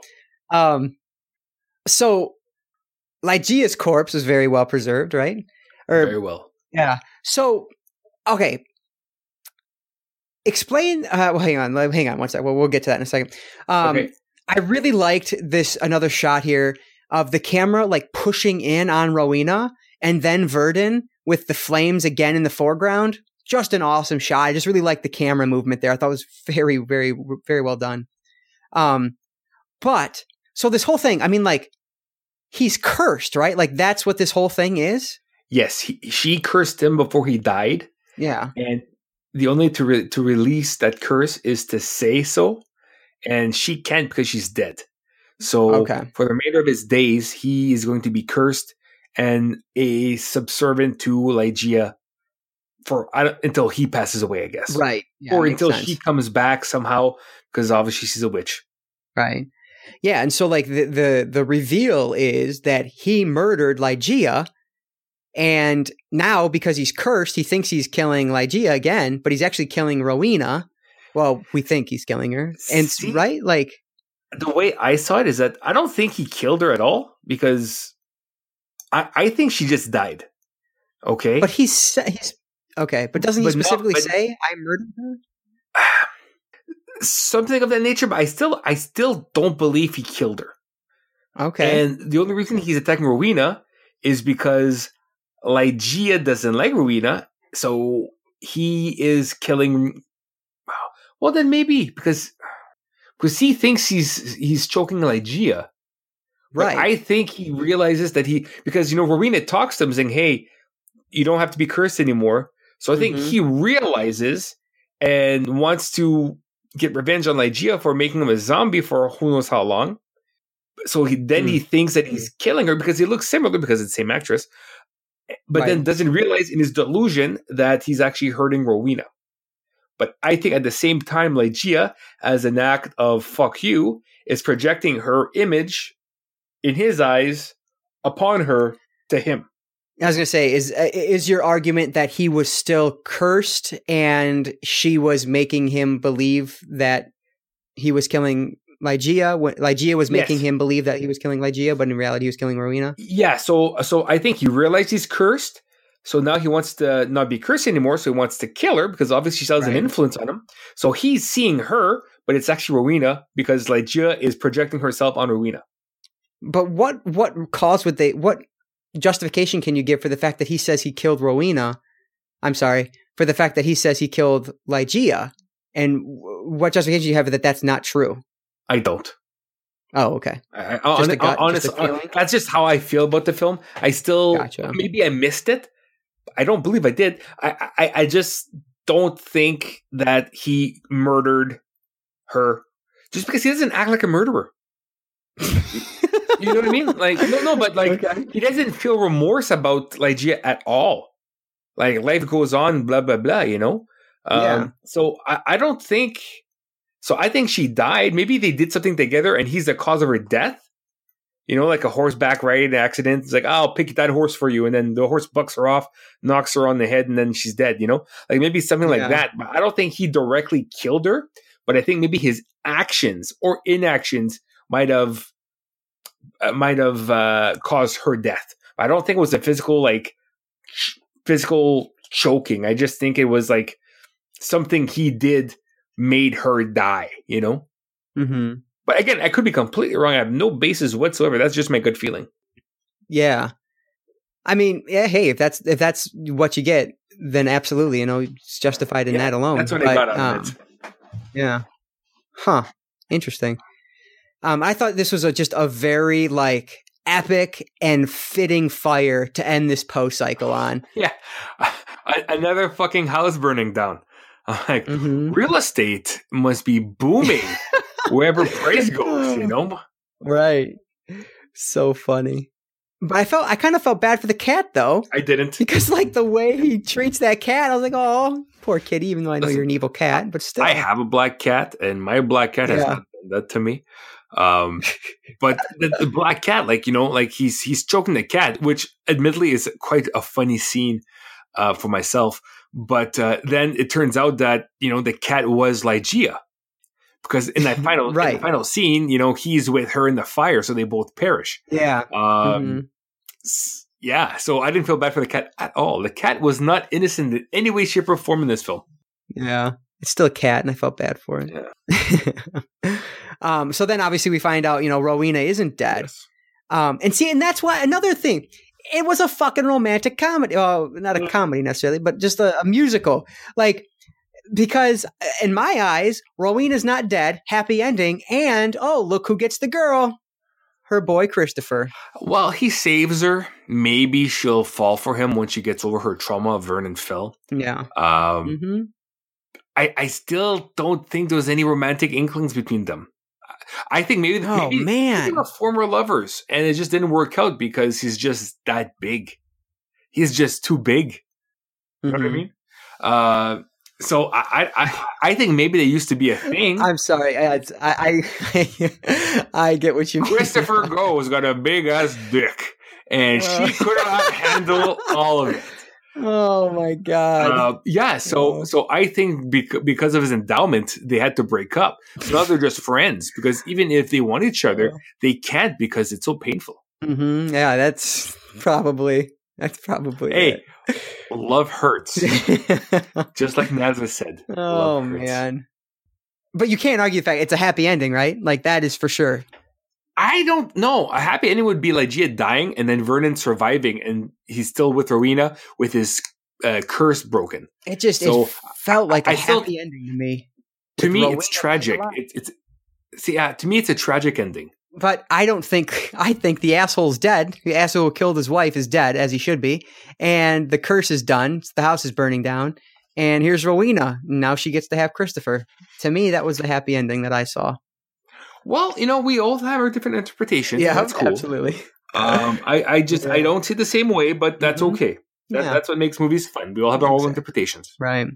Perfect. So, do you have any other like interesting um, tidbits that you picked up from uh, Corman at all during that commentary at all? Not really, because he got really quiet at the end of the film. Oh, okay. Um, well, he said this was well, this was filmed in five weeks because of the British laws. I guess you know they break for lunch, you break for tea. Yeah, that's what he was. I remember him saying that previously. That like he, he had five weeks for that, but he only really considered it four weeks. Or this may have been the last movie because they have how many like how much time they take off basically during their shooting. Yeah, it is funny because Corman did laugh during the commentary because he forgot that the house burned down. He's like, oh. "Yeah, houses seem to burn down a lot here." Um, Love that. But that's yeah, awesome. apart from that, I don't really have that much more uh, that we've discussed. So yeah, that's it. That's it for me with my notes. Perfect, cool. So, what is your uh, your final thoughts and your star rating for t- the Tomb of Ligeia? uh, Tomb of Ligeia was a big change of pace compared to everything else in the Poe cycle. And uh, to me, it was a welcome change because I was getting kind of tired of the same thing almost over and over again. Mm-hmm. Um, this does follow the same formula, but because of its setting and just the use of the sun, um, it felt fresher for me. Um, so I do actually rate this as one of the higher uh, ranked films for me in this is arc. I liked it a lot. Actually, I liked it quite a bit. I liked it more the second time after seeing it uh, because I had given it a lower score on uh, on Letterboxd upon first watch, and then upon second watch, even with commentary, I, I enjoyed it more. Um, so I would actually want to give this four stars. Oh wow! Okay, very yeah. good. Excellent. Yeah, very cool. So four stars from Marc. Yeah. Um, so the Tomb of Ligeia is a fitting end to the Corman Poe cycle, but not because it embodies the spirit of the rest of the series, but because it feels more like Corman evolving as a director. Um, it's a great representation of a director growing and taking everything he's learned from making these other seven films and producing arguably uh, the most interesting and well rounded film in the finale. Is this my favorite of the cycle? No. Is it the most well made? I'd argue that it is. Corman has his best use of the camera here, finding a lot of really cool shots that just, I don't know, were fascinating to watch. And he fully embraces the beautiful set pieces that they found for this, including the, the outdoor shots that made it feel like a much larger film than we've seen previously. And aside from the slowdown toward the end of the film, Ligeia definitely had the most intriguing plot of the uh, Poe cycle films for me because I genuinely just didn't know where this was going to go. And Price proves why he was the lead in seven out of eight films in the cycle because he's just damn wonderful at his job. I'd also say that Elizabeth Shepherd as Lady Rowena was the strongest and probably my favorite female lead in the series as well. Um, she's strong, she's sexy, and I just love the way she took control of the screen. So even though Tomb of Ligeia isn't my favorite of the bunch, I definitely say it's the best and most mature film we've seen throughout this arc. So I'm going to give Tomb of Ligeia three out of four stars. So that is that, sir. So yeah. as tradition dictates, mm-hmm. let's rank them. So okay. let's start at the bottom, Marc. What would you put as the your least favorite film in this Corman Poe cycle? That one's easy. Uh, for me, it's The Raven. Okay. yeah, that's what I figured. It's pretty Very fucking good. bad. Yeah. So for me, I put I put premature burial at, at number eight. Um, okay. Yeah, I just did not did not like that one uh, virtually at all, and it's the only one without Price, and I think and uh, you know a different writer. I don't know. It just it didn't work for me. Okay. Um. So what about number seven? Uh, Mask of the Red Death. Yep, I'm right with you. But I'm honestly surprised that you put Mask there because I thought you liked that one a lot more. Uh, well, I, I still gave it uh, like out of five stars according to my Letterboxd, I gave it three. So uh-huh. like the Raven, I gave it one star. So like that's okay. the shit. Everything else is three stars and higher. So yeah, it's really like it's ranked lowest or second lowest, mm-hmm. but it's mm-hmm. still not bad. Yeah, like I'm not giving it only two stars. So right. like to me, everything else is like three stars and up, which is over fifty percent. So. Mm-hmm. Yeah, and I put Mask at number seven also. For number six, I put The Haunted Palace. Interesting. What did you put for number six? Yeah. Uh, the House of Usher. Okay. Very good. Yeah. Um, number five, I have Pit and the Pendulum. How about you? I've got Premature Burial. Okay. Number four, I have The Fall of the House of Usher. And what about you? I've got The Pit and the Pendulum. Okay. And so, um, what are your top three? Go from three to one. Okay. So, top three, I've got Tales of Terror. Then, number two, The Haunted Palace. And number one, The Tomb of Ligeia. Okay.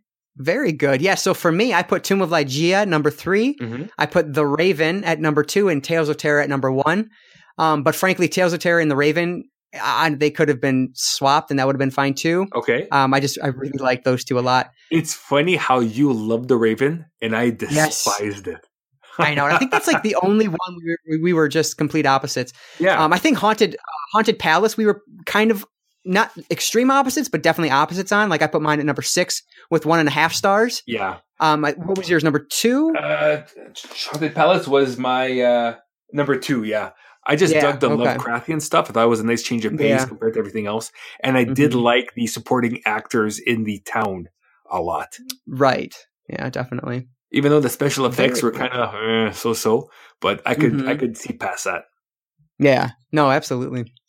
Yeah. So for me, Tales of Terror, The Raven, Tomb of Ligeia, Fall of the House of Usher, Pit in the Pendulum, Haunted Palace, Mask of the Red Death, Premature Burial are how I would rank the films in the Corman Pulse cycle. Run through yours one more time, and then we'll move on. Okay, so uh, number so I'll start at the at the top. Yeah. Uh, so the Tomb of Ligeia, uh, the Haunted Palace, Tales of Terror, the Pit and the Pendulum, Premature Burial, the House of Usher, the Mask of the Red Death, and the Raven. Very good. Woo! Yeah. All right. Arc complete. Hell yes. You know, it's it's funny because when you mentioned doing this arc, yeah, I was excited because I haven't really gotten into a lot of Price films. But mm-hmm. at the mm-hmm. same time, I thought this was going to be a bit of a a bit of a, a work, you know, like I'm gonna have to slog through yeah. these movies, but I really enjoyed them. Um, I'm glad that it's over now because I don't know mm-hmm. if I mm-hmm. could do 10 weeks of this, you know? Right. And I don't yeah. think I'll be watching a Price movie for a while just to get a more modern flavor back in my mouth. Um, but I right. really did enjoy the films we watched, apart from one. Yeah, absolutely. Good stuff. Good stuff. Excellent. So, before we uh, talk about what we're doing next, let's move on to round 42 of the Besting the Backlog Challenge. Okay. So this, of course, is where we try to conquer our personal backlogs one week at a time. So as a reminder for this feature, we give uh, each other a one film to watch from our unwatched pile, be it the, our home video collection or one of our streaming services like Netflix, Amazon Instant Video, or Vudu. And we pick one film the other hasn't seen yet and challenge them to watch that film before the next podcast.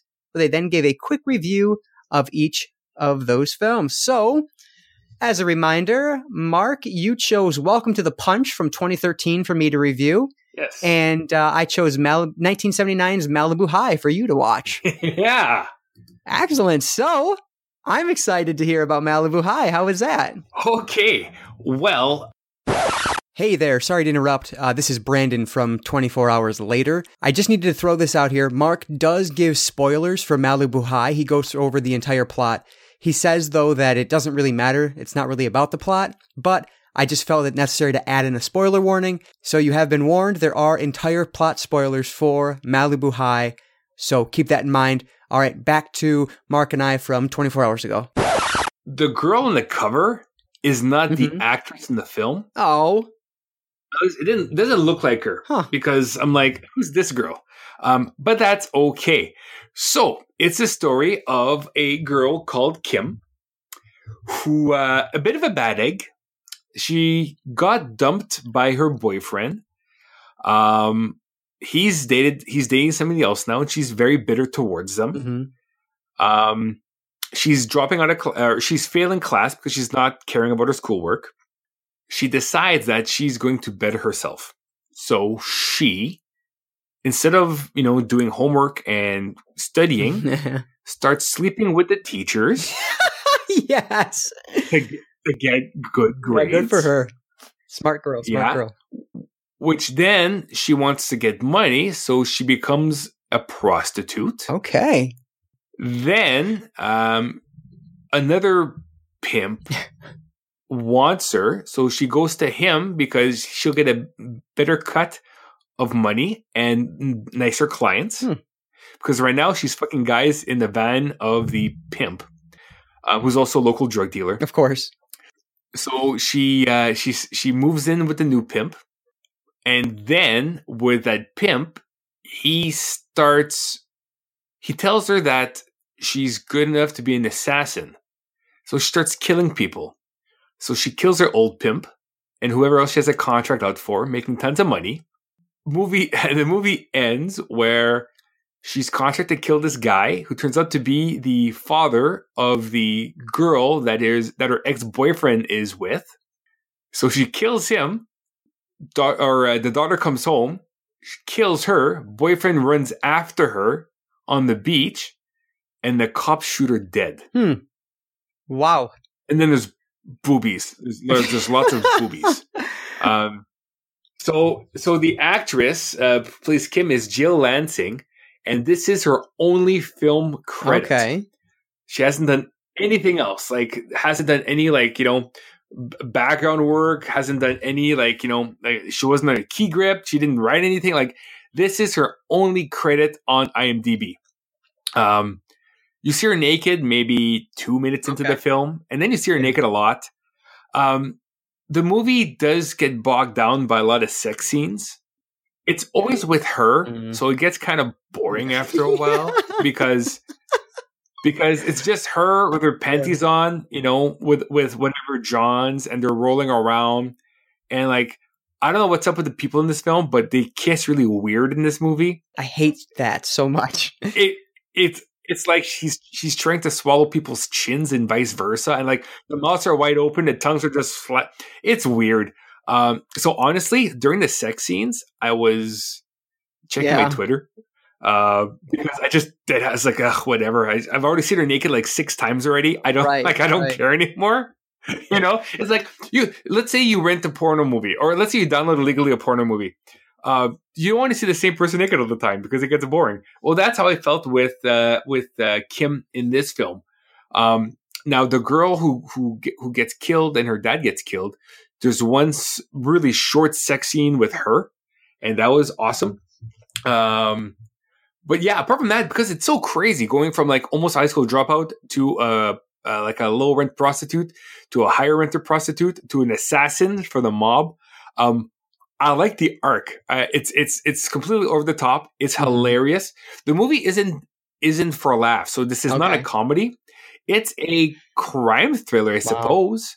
Um, so it's not made like it's not made for laughter. It's it, this is made like straight up. Um, and that's what I like about it. Like it's it's it's good for that for that. Um, it's just it's, this this sex is kind of yeah. for me. Um, and then that being said, though, like I bought this film at the Wasteland just because of the mm-hmm. cover. Malibu High. It looks like it's a it's like a school comedy, That's like a sex comedy, yeah. like Porky's. Awesome. Um, it's only after I read the back of it when you tasked me to watch mm-hmm. it for this week. I'm like, this is not what I right. expected. It's almost better in Good. a way. So like, I, I, was expecting like a joysticks kind of like sex yeah. comedy. It looks like one, but it's not. Mm. So that was kind of cool. That said, though, the sex got kind of boring. Yeah. Um, yeah. Because like this was made in 79. So like I'm not hugely into the aesthetic of 70s, 79, 80, early 80s fashion that much, mm-hmm. you know? Mm-hmm. Um, so again, yeah. Bleh. But uh, that being said, though, I, I enjoyed the movie uh, for what it is, which is not what I expected. So that was fun. So I would give this two and a half out of four. Excellent. Well, good. I'm glad you liked yeah. it. So yeah, I feel like I'm gonna have to go back into the beginning here and add a spoiler warning now. Oh but, shit! I'm sorry. no, you're fine. I apologize. No, that's fine. I'm just gonna. I'll, I'll make sure to make a note that there is a spoiler for Malibu High incoming. So I will do that. My apologies. I wasn't thinking. It's just the the, the plot is so fucking ludicrous. Yeah. How can I not talk about it? But yeah. But even if you know what the plot is, and pretty much it's it says on the back of the DVD, uh, it's still fun to watch. Yeah. It's it, it, it's it's a treat. It's a treat. Perfect. Excellent. Yeah. So, um, I was watching Welcome to the Punch. So, I mentioned this last week that I wasn't exactly sure um, why I even owned Welcome to the Punch. But when I found the disc, which took some searching, I remembered exactly why.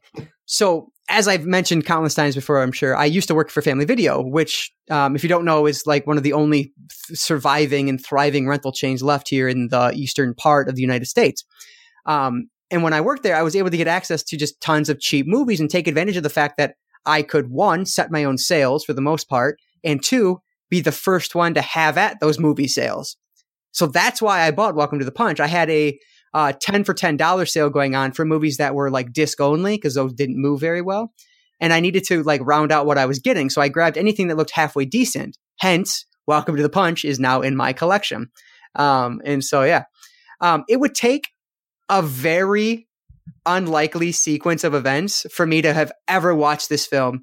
And that's exactly what happened here. Um, I I chose this basically randomly when I bought it, and can promise you that it would have just sat there in my binder forever unwatched if you didn't pick it for me, Marc. Um, and honestly, I wasn't very excited when you when you picked it. Like I expected a generic bullshit action film and didn't really think it would be that enjoyable.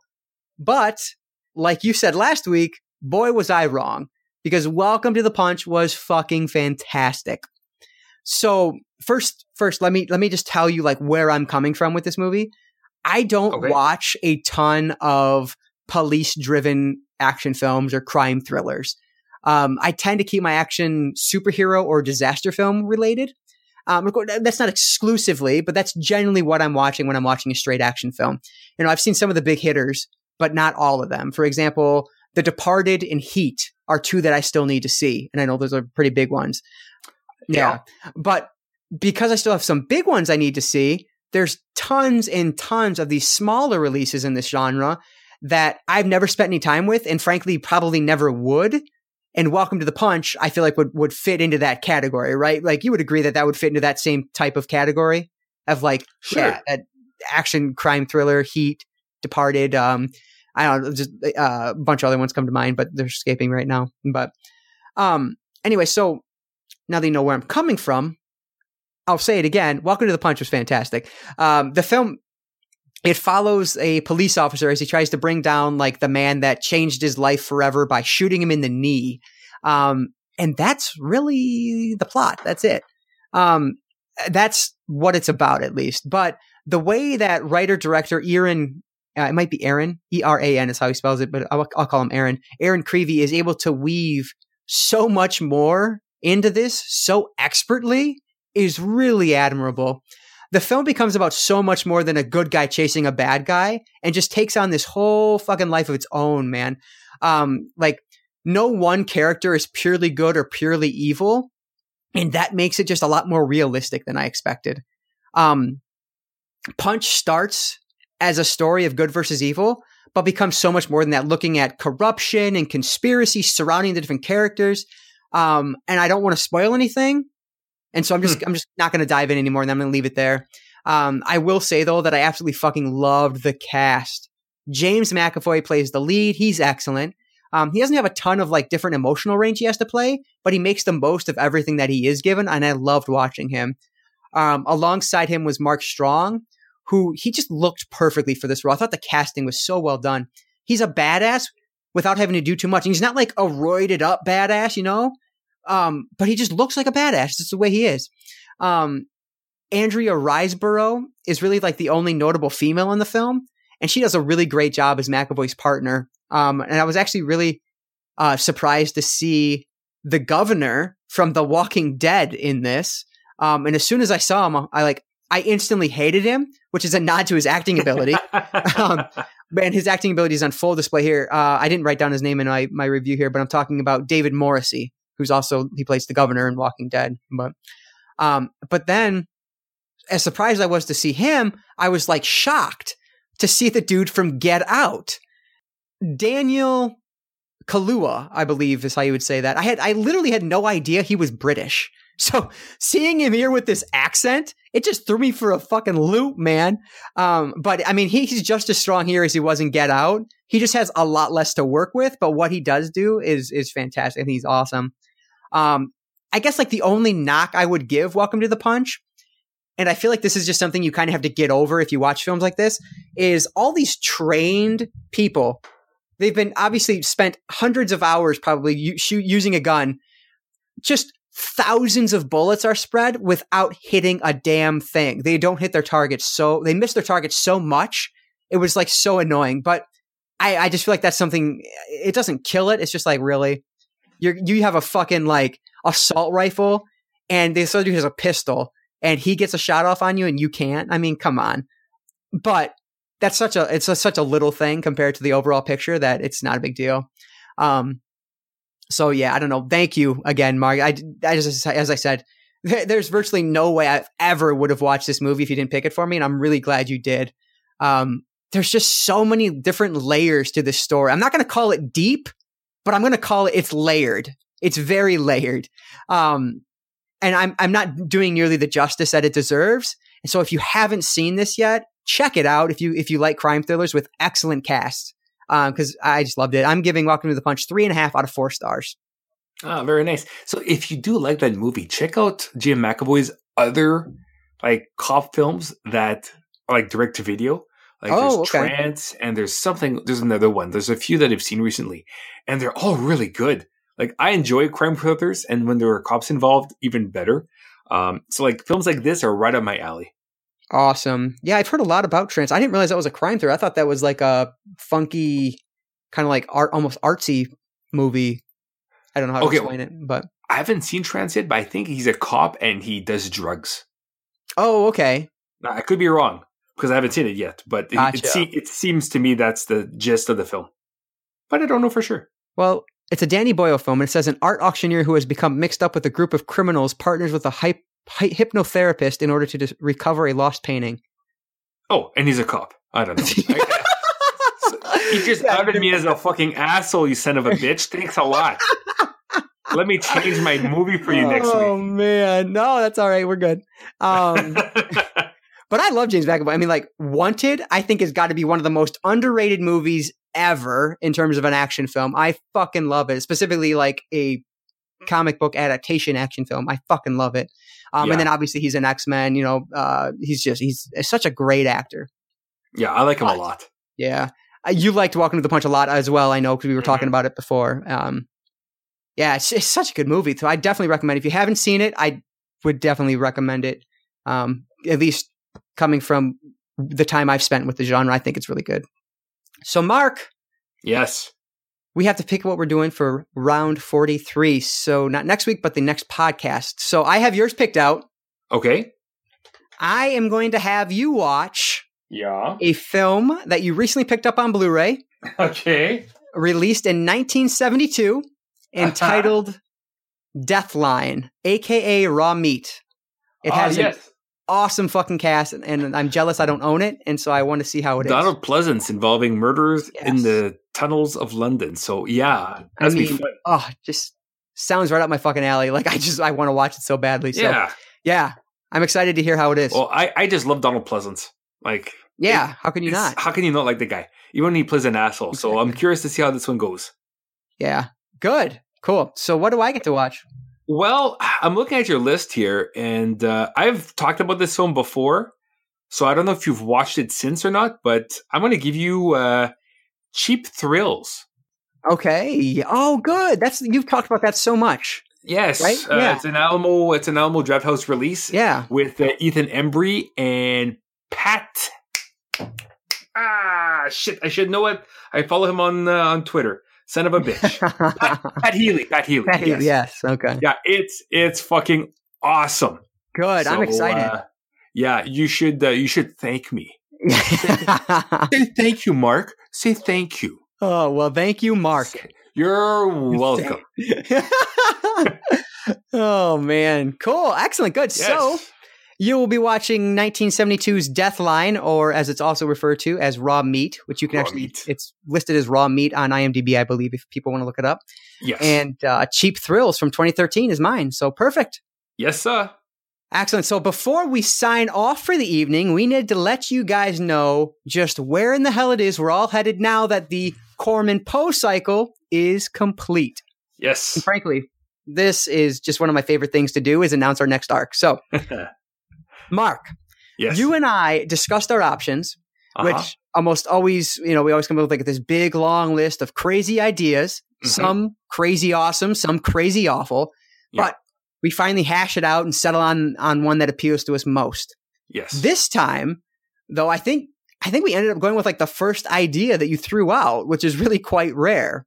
But you know, I was sitting down trying to come up with like some enlightening or thoughtful justification for our selection this time. But you know what? There isn't. Some, yeah, sometimes you just got to do an arc because you want to. Yeah. And uh, that's what we're doing here. So, as a lot of you will likely know, Vestron Video started releasing Blu rays recently. And amongst these were some collections like the Waxwork movies and the Warlock films. Well, back in March, they released the complete Wishmaster collection. So all four of the Wishmaster films in one set. Marc, I, I think that you I think you said that you've been looking for an excuse to finally watch through them. Yes. So yeah, here we are. Our next podcast arc is the complete Wishmaster series. So that means week one's going to be Wishmaster. Week two, Wishmaster 2, Evil Never Dies. Week three, Wishmaster 3, Beyond the Gates of Hell. And the fourth and final week of the next arc, which will end 2017, is Wishmaster 4, The Prophecy Fulfilled. So the best part about these films, uh, well, there's two great things about it. One is that they're super accessible with just one purchase. Mm-hmm. You know, you know, so hopefully everyone's able to follow along with us. But two, there's only one film in this, and that's the original. That's a theatrical release. The the rest are direct to video sequels. So you got that right. The quality is going to be all over the place, and I'm just excited to finally watch through these. And um, have you seen? Go ahead. I, oh, I've seen the first one, and I've seen the okay. second. The second one is very punny. So we'll see how that goes. Oh. But I believe three and four, which I have not seen, were filmed in Winnipeg. So oh, very that's good. another reason why I'm curious to see how it. It just seems where series tend to die, they'll hey, let's go get filmed in Winnipeg because of the tax credits.